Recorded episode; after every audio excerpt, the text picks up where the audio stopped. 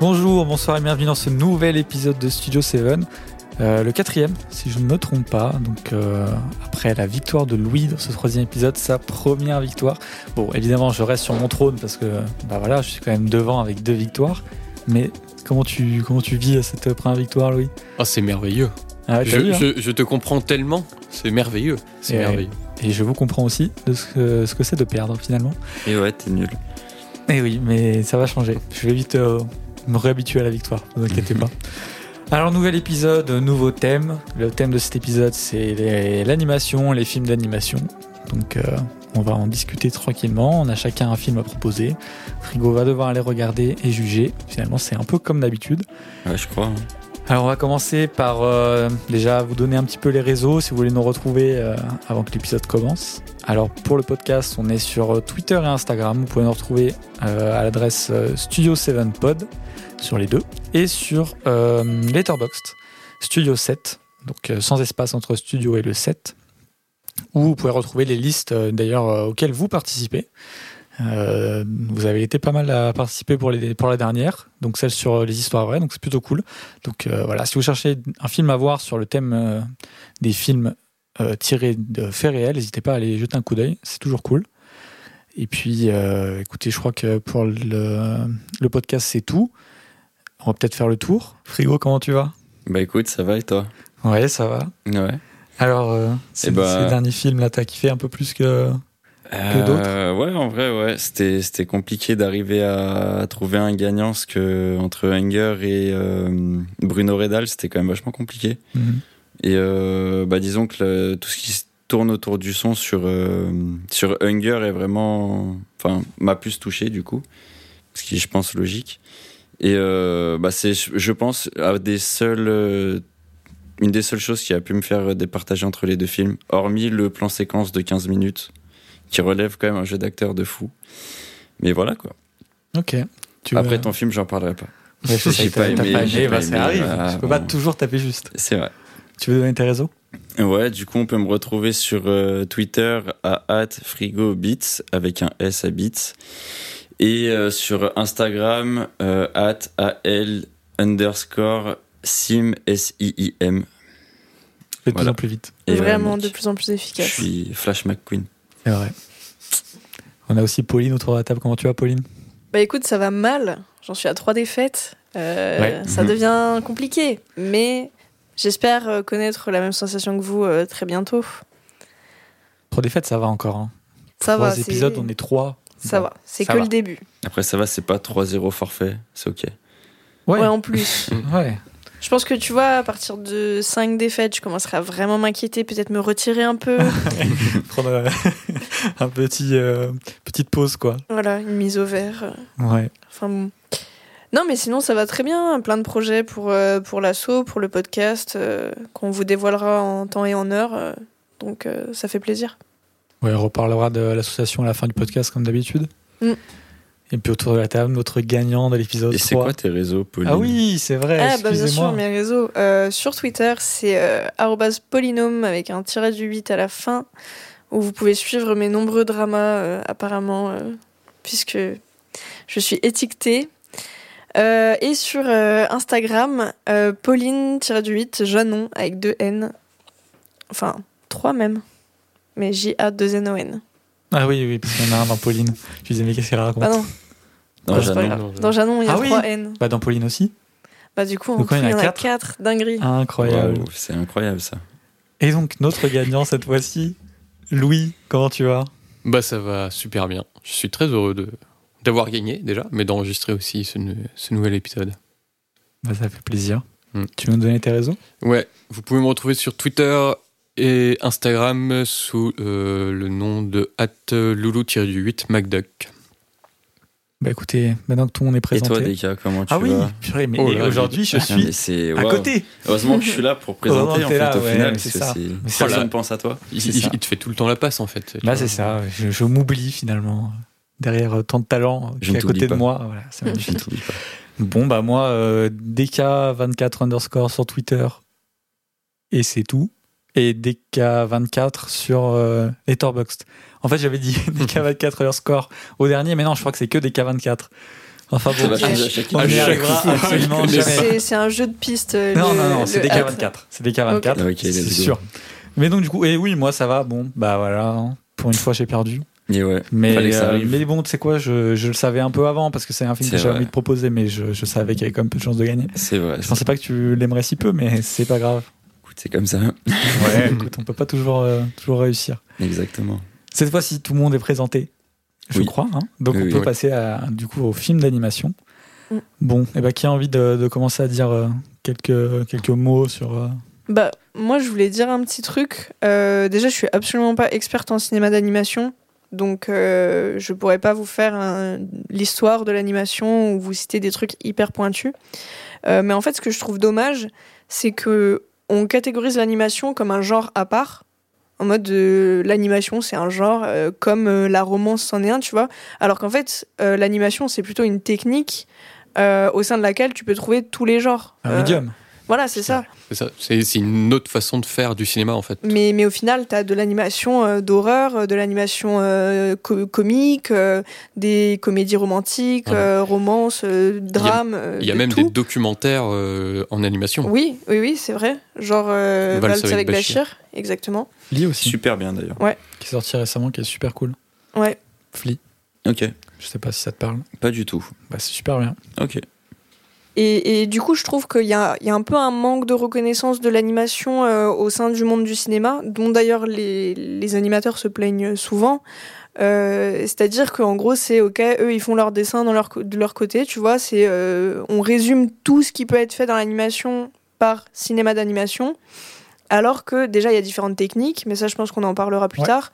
Il y a, tu peux avoir tous les genres, tu peux avoir comme, comme pour la prise de vue réelle des formats courts, des formats longs. Et donc je trouve que c'est bien de d'en parler et de, de remettre au centre le fait que, que vraiment c'est un, comme tu as dit, c'est un médium, c'est de la technique, l'animation, euh, mais que ça permet de faire autant de choses, si ce n'est plus que, euh, que de la prise de vue réelle. Quoi. Et moi, je rebondis un peu sur ce que tu dis. Euh, L'animation aussi, on le catégorise comme quelque chose d'enfantin pour enfants. Alors que, bah non, euh, et ça colle avec ce que tu dis, il y a tellement de genres dans le cinéma d'animation que ça peut coller euh, à un public enfant comme un public euh, adulte. Donc faut, faut arrêter aussi de catégoriser vraiment l'animation comme ça. C'est quelque chose de plus important dans le, dans le monde du cinéma. Et c'est même, bah, peut-être que sans l'animation, le cinéma n'existerait pas. Parce que historiquement euh, parlant, les débuts euh, du cinéma, j'en avais parlé un petit peu dans notre épisode sur le sport, les études de mouvement Mm. qu'on a pu faire, notamment au travers des travaux de Joseph Plateau, euh, et aussi de toutes les inventions qui, a su- qui ont suivi, comme le zootrope et tout. On étudie le mouvement à travers des, donc des dessins qu'on va animer. Donc, bah, dessins animés, tout simplement. Mm. Donc voilà. Après, je pense aussi que, enfin, tout ce qui est après sur les dernières années, Disney, Pixar et tout, ils ont été tellement prédominants que c'est devenu un peu le truc d'enfant. euh. Ouais, il y, a eu- il y, y a eu ça aussi. Et Bah, pourtant, Mais ouais, bah, je veux dire Pixar pour le coup, euh, dans les films qui sont cités comme qui peuvent parler autant aux enfants qu'aux adultes, Pixar ça se pose là quand c'est même. ça, Pixar Oui. Ouais. tombe là, et il y a certains Disney qui sont quand même beaucoup plus adultes qu'enfants. Mm. Mais après, je je pense que Pixar, c'est tellement connu justement que quand tu penses cinéma d'animation, tu penses tout de suite à ce genre de choses. Mm. Et peut-être que, j'ai- enfin, je dis pas que c'est de leur faute, parce qu'il y a des choses très bien effectivement chez Pixar, euh, mais ça invisibilise un peu. euh, le fait que l'animation, c'est pas que ça. euh, l'animation, ça peut être du stop motion, ça peut Mm. être enfin plein de choses, mais auxquelles on va pas penser de prime abord, parce que tu penses animation, tu penses à Toy Story ou aux choses comme ça Mm. très très connues. Bah, plus, euh, aujourd'hui, l'animation 3D a énormément pris le pas. Même chez Mm. Disney, qui à la base faisait de l'animation euh, classique, traditionnelle, Ouais. en 2D, ils, maintenant ils font que des films en 3D, ce que je trouve un peu dommage. hein. Même partout, si j'aime hein. beaucoup euh, certains de leurs films encore, je trouve ça dommage qu'ils fassent que de la 3D, moi. La 3D ça, ça prend un peu le pas quasiment partout. Hein. Ouais, bah tu oui, regardes euh, des, des dessins Ghibli. animés euh, qui Mm, genre de notre époque ou quoi. Mm. Ouais, aujourd'hui tout est fait en 3D. Ouais, ouais, mais je Mm. trouve ça dommage, tu vois. Il y a certains, je trouve qu'il y a certains dessins animés de films d'animation, ou même des cours, qui sont plus logiques, euh, qui soient faits pas en 3D, en fait.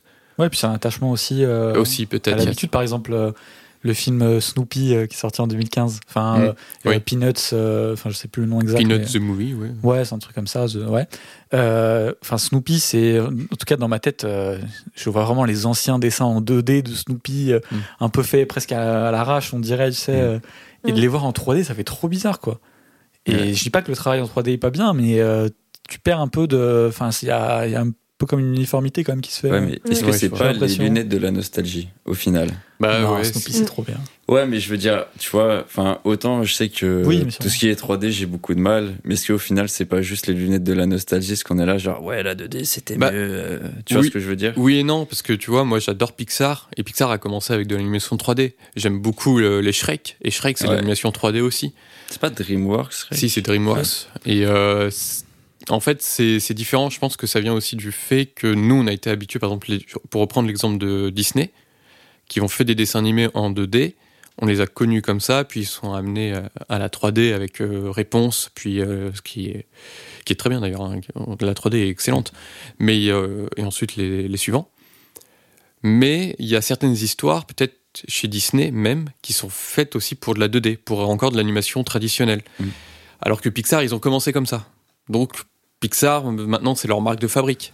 En plus, ça a été les premiers. Donc c'est... euh, il y a euh, à la fois la lunette de la nostalgie et parfois tu te dis faut trouver, je pense, la bonne technique d'animation pour le bon film.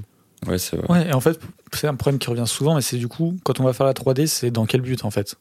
Est-ce qu'on Ouais. va faire la 3D parce que bah, finalement ça coûte moins cher et que c'est plus facile et ça prend moins de temps, euh, voilà, tu vas payer moins de personnes et voilà? Ou est-ce que c'est vraiment une volonté artistique et etc. Et si tu fais passer la volonté artistique derrière le fait de, de juste faire un truc euh, plus rapide, plus simple et moins cher, ouais, ça a plus trop intérêt. Après, bah, évidemment, des fois ça peut se comprendre, mais euh, bah, c'est c'est dommage quoi. Après, je pense que c'est quand même le, le, comment dire, le problème monétaire, il est quand même passé devant maintenant que l'artistique, tu vois. Ah bah, surtout Ouais. sur euh, les gros studios comme ça, hein, Ouais, euh, c'est sûr. soit euh, Disney. Mais c'est sûr que, que tu soulèves une question intéressante avec, euh, on a dit qu'il y avait beaucoup de techniques euh, différentes d'animation. C'est qu'est-ce que tu veux dire avec telle technique? Et d'ailleurs, aujourd'hui, il y a quelque chose qui commence un peu à revenir, ou alors qu'on voit de temps en temps, c'est des films hybrides, Mm. entre prise de vue réelle et animation. Et je trouve ça très intéressant de- d'essayer de, comprendre euh, pourquoi euh, ces séquences-là ont été faites en animation. euh, euh, Qu'est-ce qui est représenté plutôt sous forme animée, plutôt sous forme de prise de vue réelle et, et ça montre que ça permet de faire d'autres choses, quoi. Tu parles pas des films Looney Tunes ou de Roger Rabbit quand tu non, parles de ça? Là, là, je parlais récemment, je pense à Tout le monde aime Jeanne, euh, qui est fait par euh, Céline Deveau, qui à la base est issue de l'animation, et euh, qui du coup, en gros, utilise l'animation pour représenter euh, le, le personnage qui vit dans la tête du personnage principal. Et à Coma de Bertrand Bonello, euh, sur lequel on a bossé évidemment, mais je dis pas ça pour euh, faire euh, sa promo. Non, c'est vrai, t'as raison. gratuite, c'est il y a, il y a, il mêle même plusieurs euh, techniques Mm. d'animation à, à la prise de vue réelle. Donc il y a du stop motion euh, et euh, de l'animation euh, faite à la main en 2D euh, dessin. Et à chaque fois, c'est pour représenter un univers différent. Donc euh, Et ça, c'est, je trouve ça super intéressant. Ça montre à quel point le cinéma d'animation aussi arrive à être un, j'allais dire un vrai cinéma, mais qu'il soit accepté par d'autres, surtout comme vraiment un, un- du cinéma. Et tu parlais de Roger Rabbit, le mélange justement cartoon euh, et euh, live action que Robert Zemeckis fait, c'est ça. Ils acceptent l'animation. L'animation va se mélanger euh, à notre monde parce qu'on ça y est, on l'accepte enfin comme du cinéma dans ce monde-là. Mais est-ce que du coup, tu considères qu'un film comme Roger Rabbit ou les Looney Tunes, c'est un, un film d'animation du coup? C'est compliqué. Et C'est c'est un hybride. c'est un hybride. C'est compliqué. C'est un film d'animation, mais c'est un film qui contient. euh, qui contient l'animation. Ouais. Et après, je sais pas si je suis d'accord avec ce que tu dis. Enfin, je comprends l'idée, mais ça fait un peu du genre, euh, oui, bah du coup, vu qu'on accepte de mettre un peu d'animation dans nos films à nous, c'est aussi du cinéma. Tu vois, c'est genre en mode. euh, je comprends hein, ce que tu veux dire, mais c'est un peu du coup ce- l'impression que ça donne, tu sais, en mode. euh, Mm. Bon, Oui, comme on, on vous prend et qu'on met quelques plans en animation, vous avez vu, euh, on vous, enfin, vous êtes vraiment du cinéma maintenant que vous arrivez à rentrer un peu dans la cour des grands, tu vois. Non, pour moi, c'est c'est surtout reflet du fait que, comme on a dit, en fait, l'animation n'a pas à être un genre à part parce que, parce que l'animation, c'est un médium pour raconter des choses qui n'existent pas que euh, dans le cinéma d'animation euh, de son côté, quoi. Ah ouais, non, mais complètement. Mais voilà, mais c'est pour chipoter parce que je savais bien que Oui, oui, je vois. sur le fond, euh, voilà. J'avais une petite question parce que on a choisi du coup trois films, mais je suis pas sûr qu'on ait choisi nos films d'animation préférés. pour le coup. Mm. Donc c'est quoi Non. Bah, Moi non plus. C'est quoi votre film d'animation préféré Ah, c'est une question très dure, ça. Bah, oui, moi, je, Moi, dirais Perfect Blue en vrai. Ah ouais Réponse facile mais Mhm. honnête de Satoshi Kon. Et toi là Moi, j'en ai, j'en ai tellement qui me viennent en tête là. Euh, moi, il y aurait Shrek 2, Monstre et compagnie. Alors. J'aime beaucoup. Pardon, mais tu préfères Shrek 2 à Shrek 1 Grand Ouais. débat. hein. Ah Ouais, ouais, ouais. Ok, moi je suis plus team Shrek 1. Ouais, mais Ah, Shrek, Shrek 2, c'est un. Shrek Ouais, je suis 2, d'accord. Shrek 2 contient la meilleure vanne de tous les Shrek. Donc, bon, C'est laquelle Lequel c'est celle. euh, ils font la parodie d'une émission américaine qui s'appelle Cops, et du coup, qui s'appelle Knight, donc chevalier. Et euh, c'est au moment où Shrek se fait arrêter par les, par les policiers et tout. Ils font bavure policière. Et voilà, ils font bavure poli- ouais, policière. Ouais, je suis d'accord. hein, je- Ils trouvent un cochon d'herbe euh, sur le chapeauté, le chapeauté qui, qui les insulte de chien de capitalisme. Moi, ça me tue de rire. Non, non, je suis d'accord, mais de toute façon, euh, je crois que les deux, euh, je les aime vraiment beaucoup. Mais le Mhm. 1, j'ai plus de nostalgie Ouais, avec le bah, 1 parce que je pense que je l'ai j'ai plus vu et Mm. il y a la scène où il sort de ses toilettes euh, avec la musique. Ah, euh, mais- Ah bah oui. C'est vrai c'est tellement mythique que je celui-là. D'ailleurs, si vous voulez regarder un truc très drôle, euh, il y a un film sur YouTube qui s'appelle Shrek Retold. Et où en fait, c'est une bande de vidéastes, je crois que c'est surtout des Américains, je me demande s'il n'y a pas d'autres gens un peu du monde entier, qui en fait ont découpé Shrek le premier, euh, et ils se sont donné chacun, euh, j'en sais rien, on va dire 10 minutes, ou même 5 minutes. Et en fait, ils, font, ils refont chacun des séquences de Shrek euh, en animant à leur manière, ou alors même, il y en a parfois, c'est de la prise de vue réelle, enfin voilà. Et du coup, ils refont Shrek, mais de manière totalement revisitée. Euh, même les musiques, elles sont revisitées et tout, euh, en truc collaboratif. Et c'est c'est hyper drôle et c'est hyper inventif. Et, et c'est sur YouTube euh, gratuitement. Ouais, C'est grave cool. C'est cool, ça. Ouais. Du coup, j'avais Et- coupé Louis, vas-y, tu peux reprendre Ouais. sur ton film d'animation préféré. Euh, Qu'est-ce que j'aurais aimé citer d'autre? Mon voisin Totoro, que Ah. vraiment euh, j'aime beaucoup. C'est pas mon Ghibli préféré, je crois que c'est Porco Rosso, mon préféré. Et euh, il faut que je cite quand même Le Roi et l'Oiseau. Parce Ouais. qu'on le cite pas assez souvent quand on parle de film d'animation, alors que c'est un grand film d'animation. Il est Français. fran- français Mhm. de Paul Grimaud. Et que euh, sans lui, bah, euh, il y a des tas de films d'animation qui n'existeraient pas, notamment Le Géant de Fer de Brad Bird et euh, Le Château dans le ciel de Miyazaki. Il y a une énorme inspiration de, du Roi et l'Oiseau euh, dans ces deux films. Donc voilà, et si vous avez l'occasion de le voir, vraiment, euh, Le Roi et l'Oiseau, c'est génial. Frigo? Franchement, je sais pas. Parce que je suis en train de me poser la question depuis tout à l'heure et je me dis que, tu vois, les Shrek, déjà, il y a un très très gros attachement. J'ai revu Gang de requins là récemment. et- oh là là, là, quel banger, Le ça banger. aussi. Mais c'est Euh. pas au niveau de Shrek. Après, euh, en Ghibli, pareil, je- en fait, je, mais je saurais pas te dire. Pas des Disney Non, pas trop Disney. Je suis ça. pas trop Disney, ouais, Ouais. en vrai, c'est. euh, bah, J'aime rien, donc euh, c'est normal, j'ai envie de dire. non, après, euh, peut-être. euh, ouais, peut-être le château dans le ciel, en vrai. Ah ouais? Ouais, Plus que Totoro. ouais, je pense. Il est chouette, ouais, celui-là, il est plus. euh, Il est plus po- pas plus poétique, mais il est. euh, je sais pas, il y a une petite vibe en plus. euh, Ouais, je pas dire. Je vois ce que tu veux dire. Le, le Ghibli le plus connu, enfin le plus reconnu, vous pensez que c'est lequel? Moi j'ai à Chihiro. Ah, mon Comme ça. Totoro. voyage Hum, de- Totoro, moi je Le dirais. voyage de Shihiro, en vrai, je Bah, pense. qu'il Chihiro, est il a top, hein. permis euh, un peu l'ouverture de Ghibli euh, sur le monde, notamment aux États-Unis, puisqu'il Mm. a obtenu un Oscar, Mhm. l'Oscar du meilleur film d'animation et tout, à la, au nez, à la barbe des gros studios américains. Mais moi, je dirais mon voisin Totoro de plus en plus. hein. Bah, en Ah ouais fait, la, Ah la ouais. figure du personnage Oui, de ça, c'est Totoro est euh. Ouais, l'emblème est tellement de- connu ouais. par c'est l'emblème de, des studios Même- Ghibli. même quand t'as pas vu reconnu, Totoro. Je dirais que c'est quand même euh, ouais, Ouais, je peut-être. Il y a Mononoke aussi qui. Mononoke, Ouais, ouais, qui est pas mal aussi. cité. ouais. Et chez Disney, c'est le Roi Lion, je pense que. Disney, Ouais. Le Roi Lion. Aladdin. Ouais, mais quand même. Ah, je pense le Roi Lion non, le. Roi Lion, je pense que. Et Pixar, ça va être Toy Story, quoi. Ouais. En Ouais. C'est vrai. Et toi, Deka? Ah C'est Shrek, hein? Non. Sérieux? Bah oui. Mais non. Moi, si je vais te le dire, tu vas faire Ah, mais oui. Moi je sais, c'est Akira. Bah oui, évidemment. Bah oui, je sais. Ah, Ouais, très très ouais, bon, on- Akira, oui, oui. Ouais, c'est c'est mon préféré, Akira. Et euh, ouais, bah je l'ai pas choisi parce que trop évident. On va quand même pas choisir Akira, quoi. Mais oui, Akira, euh, bien sûr, c'est c'est juste incroyable. Euh, après, moi, j'aime bien. bon, J'avoue que j'ai beaucoup aimé Your Name, qui était sorti Ah oui, euh, de Makoto très- Shinkai, euh, donc un film d'animation japonais que j'avais beaucoup aimé. Ouais. Et beaucoup euh, le, le Spider-Man, Spider-Man, euh, Ah. Into the Spider-Verse. Ouais. Ouais. Extraordinaire. C'est Ouais. extraordinaire. Et euh, il commence à révolutionné quand même pas mal de trucs, je trouve, euh, dans l'animation. Bah, en enfin, en tout cas, il y a beaucoup de trucs qui, qui sortent un peu dans, dans ce style-là et tu sens qu'il apporte vraiment une nouvelle vague. Mm. Ouais, et en plus, bah, on parlait de technique d'animation. Lui, pour le coup, il a une nouvelle technique d'animation tout en mêlant euh, une animation traditionnelle en 2D. Ouais. Mm. Et là, euh, j'ai lu pour la suite, parce que la suite est en préparation. Ouais. Ils sont en train de faire six euh, techniques d'animation différentes. Ah, mais ça va être incroyable. Et Ouais. ça, ça Parce promet vraiment que du parce qu'ils vont lourd, passer quoi. dans plein de mondes différents et Ouais. qu'en gros à chaque monde euh, sa technique d'animation et moi je trouve ça trop cool ce genre Mm. de, C'est grave stylé. concept. Mais ils ont- un peu ça dans le premier. Oui, ouais, Enfin, de manière très rapide, ouais, mais ouais. très rapide. Et ils ont euh, bah, les mêmes, la même production, donc c'est Sony Animation qui fait ça. Je sais pas du tout. Et ils ont fait euh, sur Netflix euh, Les Mitchell contre les machines, C'était trop Mm. bien ça. et qui est vraiment, vraiment très très bien. Je l'ai rematé il y a pas très longtemps et une grosse claque, quoi. Ouais, franchement, c'était super cool. Mm. Eh ben, écoutez, je vous propose du coup, maintenant qu'on a commencé un peu à citer quelques films, de passer aux films qu'on n'a pas choisis. Donc évidemment, Ouais. j'imagine qu'il y a les films qu'on préfère qu'on n'a pas choisis. Évidemment, mais est-ce qu'il y a d'autres films que vous voulez citer que vous n'avez pas choisis? Euh, Louis, tu veux commencer? Ouais. Euh, moi, j'ai longtemps hésité à proposer un studio Ghibli aussi. Ah. Un studio Ghibli ou un film d'animation euh, japonais. mhm. Donc, je sais pas, en Ghibli, j'ai hésité. Je voulais pas forcément choisir un, Miyazaki, parce que du coup, Ghibli, bon, il n'y a pas que Miyazaki aussi, il y a aussi euh, Isao Takahata. Et euh, j'ai pas eu le temps d'en voir. Donc, voilà.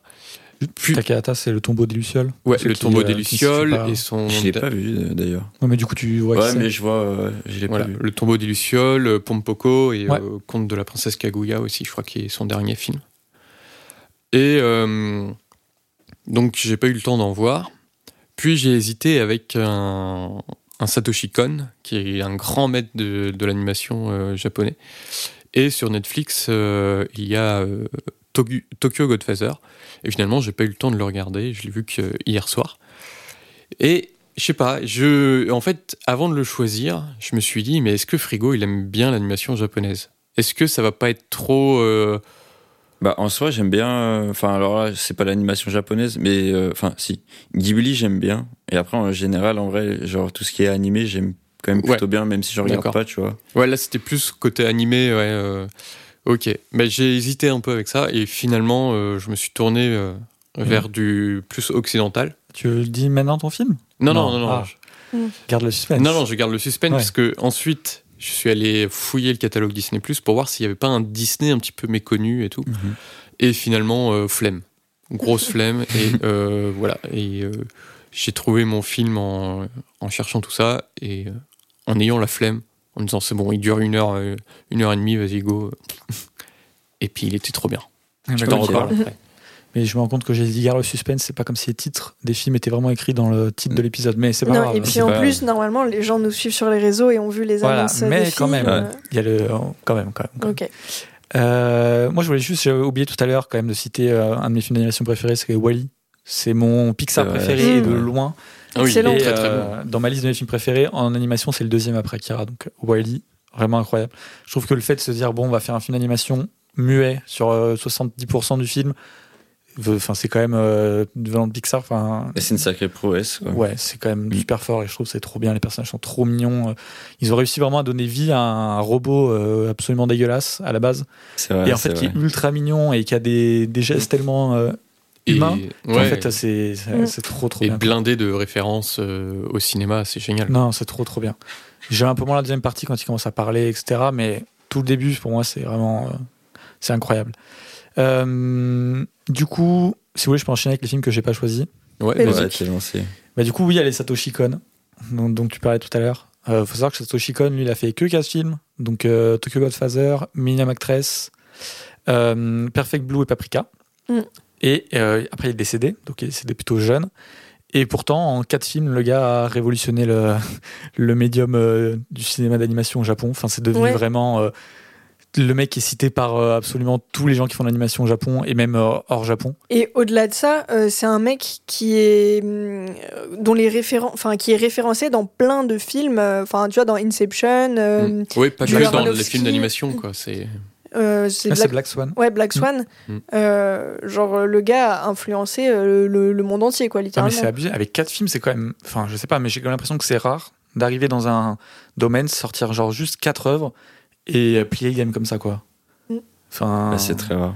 Donc euh, voilà, il fallait évidemment parler de Satoshi Kon. Tu Ouais. l'avais déjà fait, euh, Louis, mais je voulais. euh, Et je vous conseille le documentaire Satoshi Kon l'illusionniste de Pascal Alex Vincent, qui Ouais. revient justement sur la carrière, la courte mais intense carrière de Satoshi Kon. T'as bien raison. Euh, après, à côté de ça, bah du coup oui, Akira évidemment, mais un peu simple. hein, on va pas, on va pas non plus euh, prendre Akira. Je suis étonné par contre que personne soit tourné vers Ghost in the Shell. Bah, je l'ai pas vu. Ah, Vers quoi pardon Ghost in the Shell. Ah oui, euh, c'est vrai que j'aurais pu, plus. euh, j'aurais pu, je l'ai vu. Il est très très bien, il est, il est excellent, mais ouais. Comme en- enfin encore une fois, comme je savais pas euh, comment tu te positionnais Ouais, face ouais. à l'animation euh, japonaise, euh, Bah, tu sauras, j'aime bien. Ouais. pour la prochaine. euh, pour les prochaines ouais. fois. Bah oui. Euh, Flea aussi, euh, j'ai parlé un tout petit peu au début, qui est un film qui est sorti l'année dernière, je crois. Ou cette année, je sais plus. Enfin, c'est Ouais, un peu il est peut-être euh, 2022 en fait, ouais. Ouais, je sais plus trop, mais en tout cas, c'est. euh, je crois que là, il est disponible sur Amazon Prime, euh, si je dis pas de bêtises. Et euh, il semblerait que je dise une bêtise, donc je sais pas, faut vérifier. Mais en tout cas, c'est un super film, euh, un peu en mode euh, documentaire, euh, qui retrace euh, la vie d'un jeune, euh, enfin d'un garçon, d'un homme euh, afghan qui parle de son homosexualité, etc. Euh, il allait vivre au Danemark. Enfin bon, voilà, on parle un peu de toute sa vie. C'est ultra euh, lourd quand même comme film, mais je trouvais ça absolument euh, génial. Après, bon, on a, il y a des films aussi que j'ai envie qu'on cite parce que c'est un petit peu les films un peu classiques, des films d'animation, mais en Coraline, par exemple, de Selick. Mhm. Je l'ai vu il y a pas très longtemps, j'ai trouvé ça vraiment trop il est, cool. Il est très très bien. ouais. Ouais, euh, mine de rien, en stop motion, c'est quand même, euh, il est quand même fort, quoi. Il a pas fait énormément de films non plus, mais euh, il est, enfin, c'est toujours euh, intéressant ce qu'il fait. Euh, Il y a Wolfwalkers, je sais pas si ça vous dit quelque chose, c'est plus le nom en Ouais, français. le pacte des loups, non? Hmm, Non, c'est pas le Non. pacte des loups en Ouais, loups, c'est un truc qui est sorti l'année dernière. Ouais, ouais, ouais, Ouais, c'est sorti l'année le dernière. Je sais plus le, le titre là, j'avoue. C'est euh. Un truc avec les loups, ouais. C'est pas Marche peuple avec loup. les loups Le peuple le loup, peuple c'est ça, le Et ben peuple c'est sorti l'année dernière et c'est vraiment super cool. L'animation est, est vraiment euh, trop sympa. Donc euh, j'ai hésité, mais je me suis dit bon non non plus. Et, euh, et je crois que c'est à peu près tout. Euh, oui, je crois pas avoir d'autres euh, d'autres films euh, à vous citer avec lesquels j'ai hésité. Mm. Donc c'est tout de mon côté. Pauline? Ouais, bah, enfin, moi, comme euh, du coup tout le monde ici, j'ai hésité avec du, du Satoshi Kon. Je me suis dit, tout le monde va hésiter avec du Satoshi Kon, donc on va éviter. Euh, Il y a quelqu'un avec qui j'ai énormément hésité aussi, vraiment beaucoup, c'est euh, Wes Anderson, qui a Ah oui. fait Fantastic Mr. Fox et L'île aux chiens, qui sont deux films que je trouve absolument remarquables et que j'adore. Et en fait, je saurais même pas vous dire exactement pourquoi j'ai pas choisi ça, parce que ça aurait vraiment pu être euh, mon choix d'aujourd'hui. Surtout Fantastic Mr. Fox, c'est un de mes films préférés de Wes Anderson. Euh, J'ai une question juste sur Wes ouais. Anderson. Pour quelqu'un par exemple qui aime pas trop Wes Anderson euh, dans on va dire les films euh, live action. Ouais. Est-ce que tu conseilles quand même Ouais, je pense que, ou- que justement ça, ça apporte un rapport différent à son cinéma où, où il peut plus se permettre certaines choses qui irritent les gens euh, dans le live action. Mhm. Euh, et vraiment, Fantastic Mr. Fox, c'est c'est un- déjà c'est un travail d'orfèvre euh, absolument incroyable euh, sur le, la réalisation. Et, et en plus, c'est c'est génial comme histoire. tu, tu- je sais pas si tu as dit, je crois, c'est la stop motion, c'est ça? Ouais, c'est de la stop motion. Ok. Et voilà, donc hésité avec ça. Après, j'ai aussi hésité avec un, de mes films préférés d'animation qui est euh, It's Such a Beautiful Day de Don Hertzfeldt, euh, qui est un film en animation ultra minimaliste. Donc en gros, c'est un petit bonhomme, euh, genre un bonhomme bâton, quoi. Le, le fond, il est quasiment vide, enfin blanc ou noir. Et c'est un peu un bonhomme qui bon, qui est en proie à des tourments, on va dire, un peu dépressifs et tout, et qui repense à des choses de sa vie, et du coup, il, crée des choses très simples visuellement euh, pour parler de choses un peu plus compliquées, on va dire. Euh, mais il s'avère que j'avais proposé ce film euh, dans des cycles, enfin un truc qu'on fait à part avec des potes, et euh, qu'il a pas du tout plu, donc je me suis dit, Ouais, j'ai- Je dirais j'essaye pas quand même de mettre plu. un peu les choses de mon côté. Je savais pas qu'il a pas plu, mais c'est souvent l'un ou l'autre, quoi. Soit les gens aimaient vraiment beaucoup, Et beaucoup, soit les gens détestaient, quoi. Oui, il y a des gens qui ont détesté, je me suis dit, Ouais. En même Ouais. temps, je pense que ça a l'air d'être quand même vachement qui tout double. Ouais, et puis c'est le côté un peu dépressif euh, Ouais, qui peut ça. ne pas plaire à certaines personnes. ouais, il y a des gens qui ont dit que c'était du dépressif porn, enfin bon, voilà. Je crois que Ah oui, d'accord. c'en est un peu. C'en est un peu, mais moi j'adore euh, justement ce rapport avec l'animation ultra minimaliste. Euh, Je trouve Ouais. que ça contrebalance ce côté un peu lourd dans le discours. Enfin, Du coup, voilà, mais j'ai pas pris ça. Après, j'ai pas pris. euh, j'ai perdu mon corps parce que j'en ai déjà parlé dans un épisode de podcast Ah, euh, sur euh, le festival de Cannes. Du coup, bah, vous pouvez aller le réécouter si vous voulez m'entendre parler de J'ai perdu mon corps. Il est disponible sur Netflix. En plus. Et j'ai hésité aussi avec La planète sauvage de René Laloux. T'es à en parler, mais. Ouais, film d'animation français, hyper inventif. vraiment, bah, c'est fantastique et c'est c'est très très bien. Donc euh, On voilà. choisi pourquoi? Ben, parce que c'est assez original, je Ouais. trouve. C'est dur hein, quand même de, de se dire de gagner avec. euh, Oui. C'est trop original, je pense, Oui. pour. euh, Et c'est dispo sur Mubi, il me semble. Et sur Shadows aussi. Je l'ai vu, j'ai Ouais, vu ça aujourd'hui. il était alors peut-être qu'il l'a enlevé, mais je crois Non, non, j'ai vu aujourd'hui justement. Ok, Ah, bah, j'ai appris aujourd'hui qu'il était Bon, sur. bah, vous pouvez essayer quand même. J'ai un film qui me revient. J'oublie tout, mais euh, ça me revient. C'est Memories. Alors, c'est un film euh, qui regroupe trois euh, courts-métrages, je dirais. Je sais pas si c'est vraiment des cours ou pas, mais je crois que c'est trois cours. Enfin, bon, au niveau du timing, euh, on s'entend quoi. Et euh, c'est un film qui est dirigé en grande partie par Katsuhiro Otomo, qui est du coup le réalisateur d'Akira, et avec d'autres gens en fait. Et par exemple, la première partie, elle est faite avec Satoshi Kon, et donc on retrouve énormément le travail de Satoshi Kon, les, les thèmes qu'il aborde, etc. Et donc c'est les trois, les trois segments ont vraiment leur histoire à eux, même leur style d'animation vraiment euh, à, à eux. Et je trouve que c'est un super film. C'est un film qui est ressorti euh, là au cinéma récemment avec le distributeur euh, Eurozoom, si c'est bien ça. ouais, je crois que c'est ça, ouais. Et j'ai eu l'occasion du coup de le voir au cinéma et c'était absolument super, donc je vous conseille. Et en plus, vu que c'est fait par, en trois segments, vous pouvez le regarder euh, un peu, euh, faire des pauses, quoi. Si vous n'êtes pas obligé de tout enchaîner, quoi. C'est pas, euh, c'est pas euh, essentiel de, de le regarder d'un coup, quoi. Mais du coup, super film que je voulais citer quand même. Écoutez, je crois qu'on a tout dit. Je pense, ouais. Je crois donc qu'on peut partir pour le premier round. Alors, euh, Frigo, qui est-ce que tu as envie d'entendre pour ce premier round? Qui c'est qui, qui Pauline. commence? C'est souvent Pauline qui commence. Ouais, Ah ouais. mais en même temps, c'est souvent moi qui perds, alors euh, C'est vrai. je crois que j'ai jamais commencé encore. Me souviens pas. c'est pas Mhm. grave, c'est pas grave. Là, tu commenceras. euh, T'as qu'à perdre. Ouais, c'est vrai, c'est vrai. Euh, J'ai choisi un film euh, de Richard Linklater qui s'appelle A Scanner Darkly. euh, qui est un film d'animation en rotoscopie, mais j'expliquerai euh, ce que c'est la rotoscopie euh, dans la deuxième partie. Euh, et euh, en fait, c'est un film de science-fiction euh, où euh, on est dans une dystopie dans un futur proche. Et en gros, euh, 20% de la population euh, est euh, accro à une drogue qui s'appelle la substance M en français, euh, substance D en, en anglais, parce qu'en gros, euh, M pour la mort, euh, D pour euh, death, quoi. Euh, c'est basé sur un livre d'ailleurs qui s'appelle euh, Substance mort ou euh, Scanner Darkly en anglais de Philip K. Dick.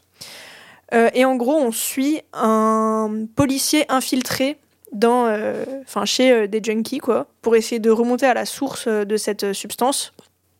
Sauf que du coup, bah, pour être un, bon infiltré, il va se mettre à prendre beaucoup de drogue lui aussi. Et en fait, c'est une drogue qui, qui mine la volonté des personnes qui la prennent. Ils ont plus aucune volonté d'action, ils ont l'impression de plus avoir d'identité. Et en gros, on comprendrait que c'est une manière, aussi de contrôler les masses, tu vois, cette drogue. Et euh, du coup, lui, il va être un peu embarqué dans ce truc où euh, euh, il doit infiltrer le réseau, mais du coup, bah, il prend de la drogue qui lui mine sa volonté et son identité, donc ça rend la chose pas facile.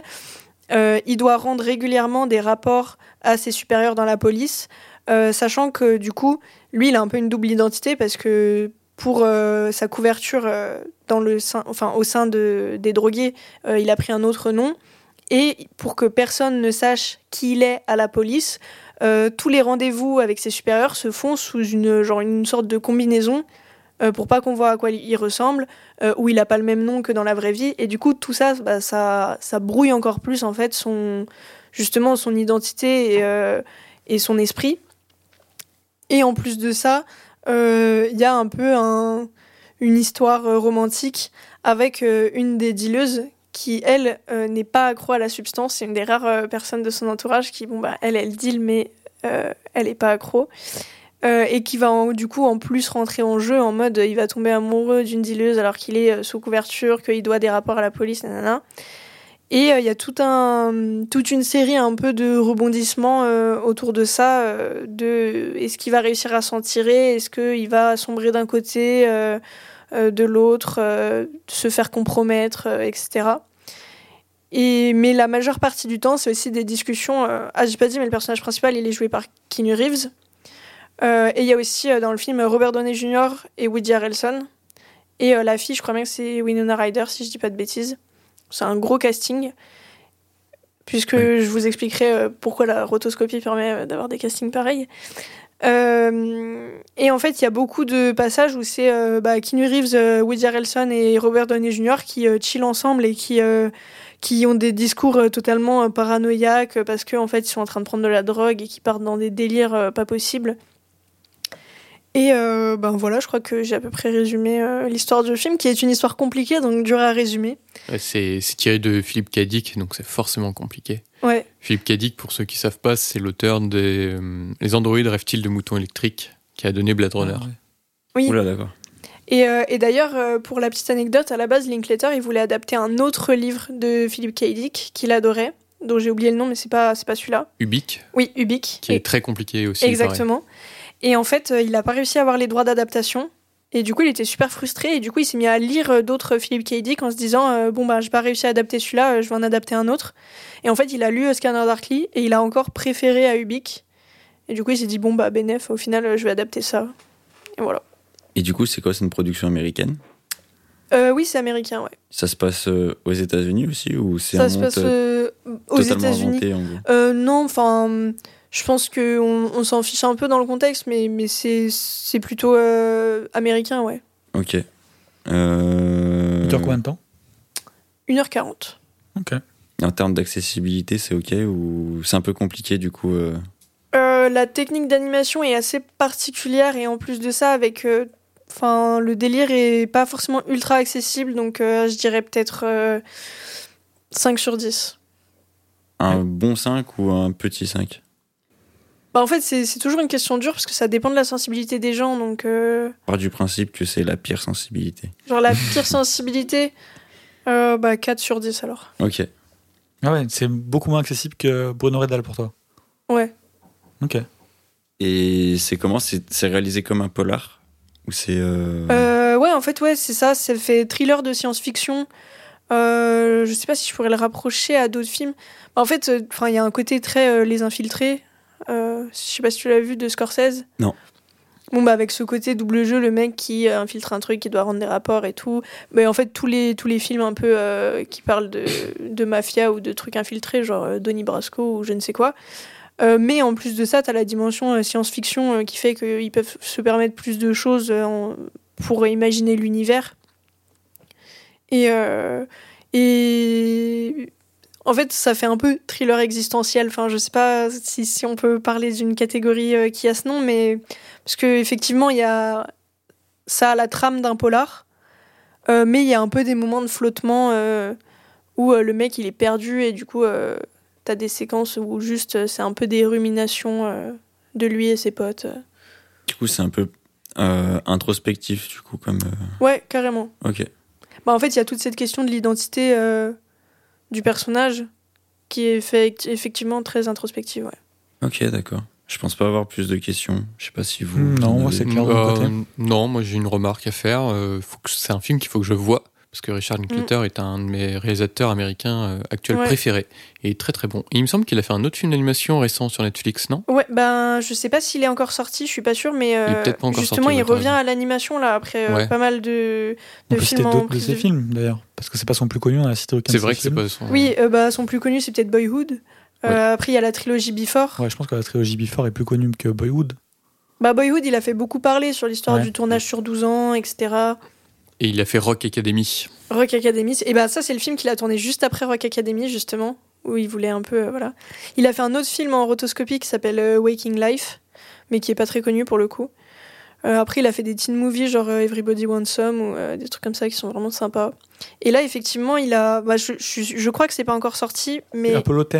Apollo. Apollo 10 and a half, enfin genre euh, 10 et demi. Ouais, c'est ça. Ouais. Bah là, attendez, je vais regarder si c'est sorti. en Qui attendant, euh, euh, ouais projet pour Netflix. euh, Il a l'air très prometteur. ouais. euh, avec de l'animation euh, sur, euh, ben, aller dans l'espace, quoi. Ouais. Un mec qui va dans l'espace. Il est assez génial, euh, Linklater, comme, euh, comme réalisateur. C'est vraiment un touche-à-tout, euh, je trouve. euh. Ouais. Il Et peut faire de la comédie euh, qu'on a l'impression un peu potache et euh, le film d'après, un film assez incroyable. Ah, il est sur Netflix. Le film donc. est sorti, ouais, il est sur Netflix. Ah, Ok, bah, euh, en fait, nouvelle. ça me fait un peu chier de savoir ça parce que ça veut dire que ça a vraiment pas fait beaucoup de bruit. Et je crois en avoir entendu parler, mais que les gens ont dit que c'était moyen. Et, Ah merde. et finalement, euh, mais je sais pas, ça. Ouais, Parce que moi, j'en ai entendu parler euh, avant sa sortie un peu. Genre, j'avais vu la bande-annonce et depuis, aucune nouvelle. Moi, j'ai euh, vu pas mal de promos, mais de la part de Netflix euh, America. Ouais, ok. Bon, bah, j'irai voir en tout cas. Je vous 3.6 dirai si sur bien. Letterboxd, donc c'est pas si mauvais finalement. Ouais, faut voir, faut voir. Faut voir ce que ça donne, ouais. J'ai une question qui m'est venue et je crois qu'elle est repartie. J'ai un peu la haine. Euh, vu qu'il y a Kenny Reeves dedans, est-ce Ouais. que c'est il y a des petits clins d'œil à Matrix ou pas du tout? Alors justement, euh, c'est drôle parce que Linklater, il voulait absolument Keanu Reeves pour son personnage principal et il pensait que Keanu Reeves, il allait pas vouloir parce qu'il venait de faire Matrix et qu'il voudrait pas refaire de la science-fiction. Parce que le film est sorti en 2006, du coup, euh, je sais pas si tu Oui, dit. non, j'ai pas dit. Non. Mais ouais. Euh, et en fait, euh, il a bien accepté. Et euh, alors j'avoue, je l'ai vu il y a un peu longtemps et du coup, je saurais pas dire euh, aussi spécifiquement que ça s'il y a des clins d'œil à Matrix, mais il me semble pas. Et C'est rigolo parce que euh, Matrix c'est déjà aussi un petit peu un hommage à Philippe Cadic et tout. euh. Ouais, il y a, il y a un peu pas un mal. truc, une boucle bouclée. Ok. Bah écoute, Deka, je te propose de- d'enchaîner. Bah écoute, c'est si gentiment demandé, je ne peux qu'accepter. Alors moi, je vais vous parler d'un film aussi, finalement on est un peu là pour ça, de Dorota Kobiela et de Hugh Welshman. Alors euh, c'est des gens que je ne connais pas, Hugh Welshman c'est son, pro- son seul film, donc non mais il a pas, il a pas fait d'autres choses, donc Ouais, euh, non, mais... je vais pas le connaître personnellement dans sa vie. C'est ça qui me fait, en fait, c'est- je le connais Bah pas. oui.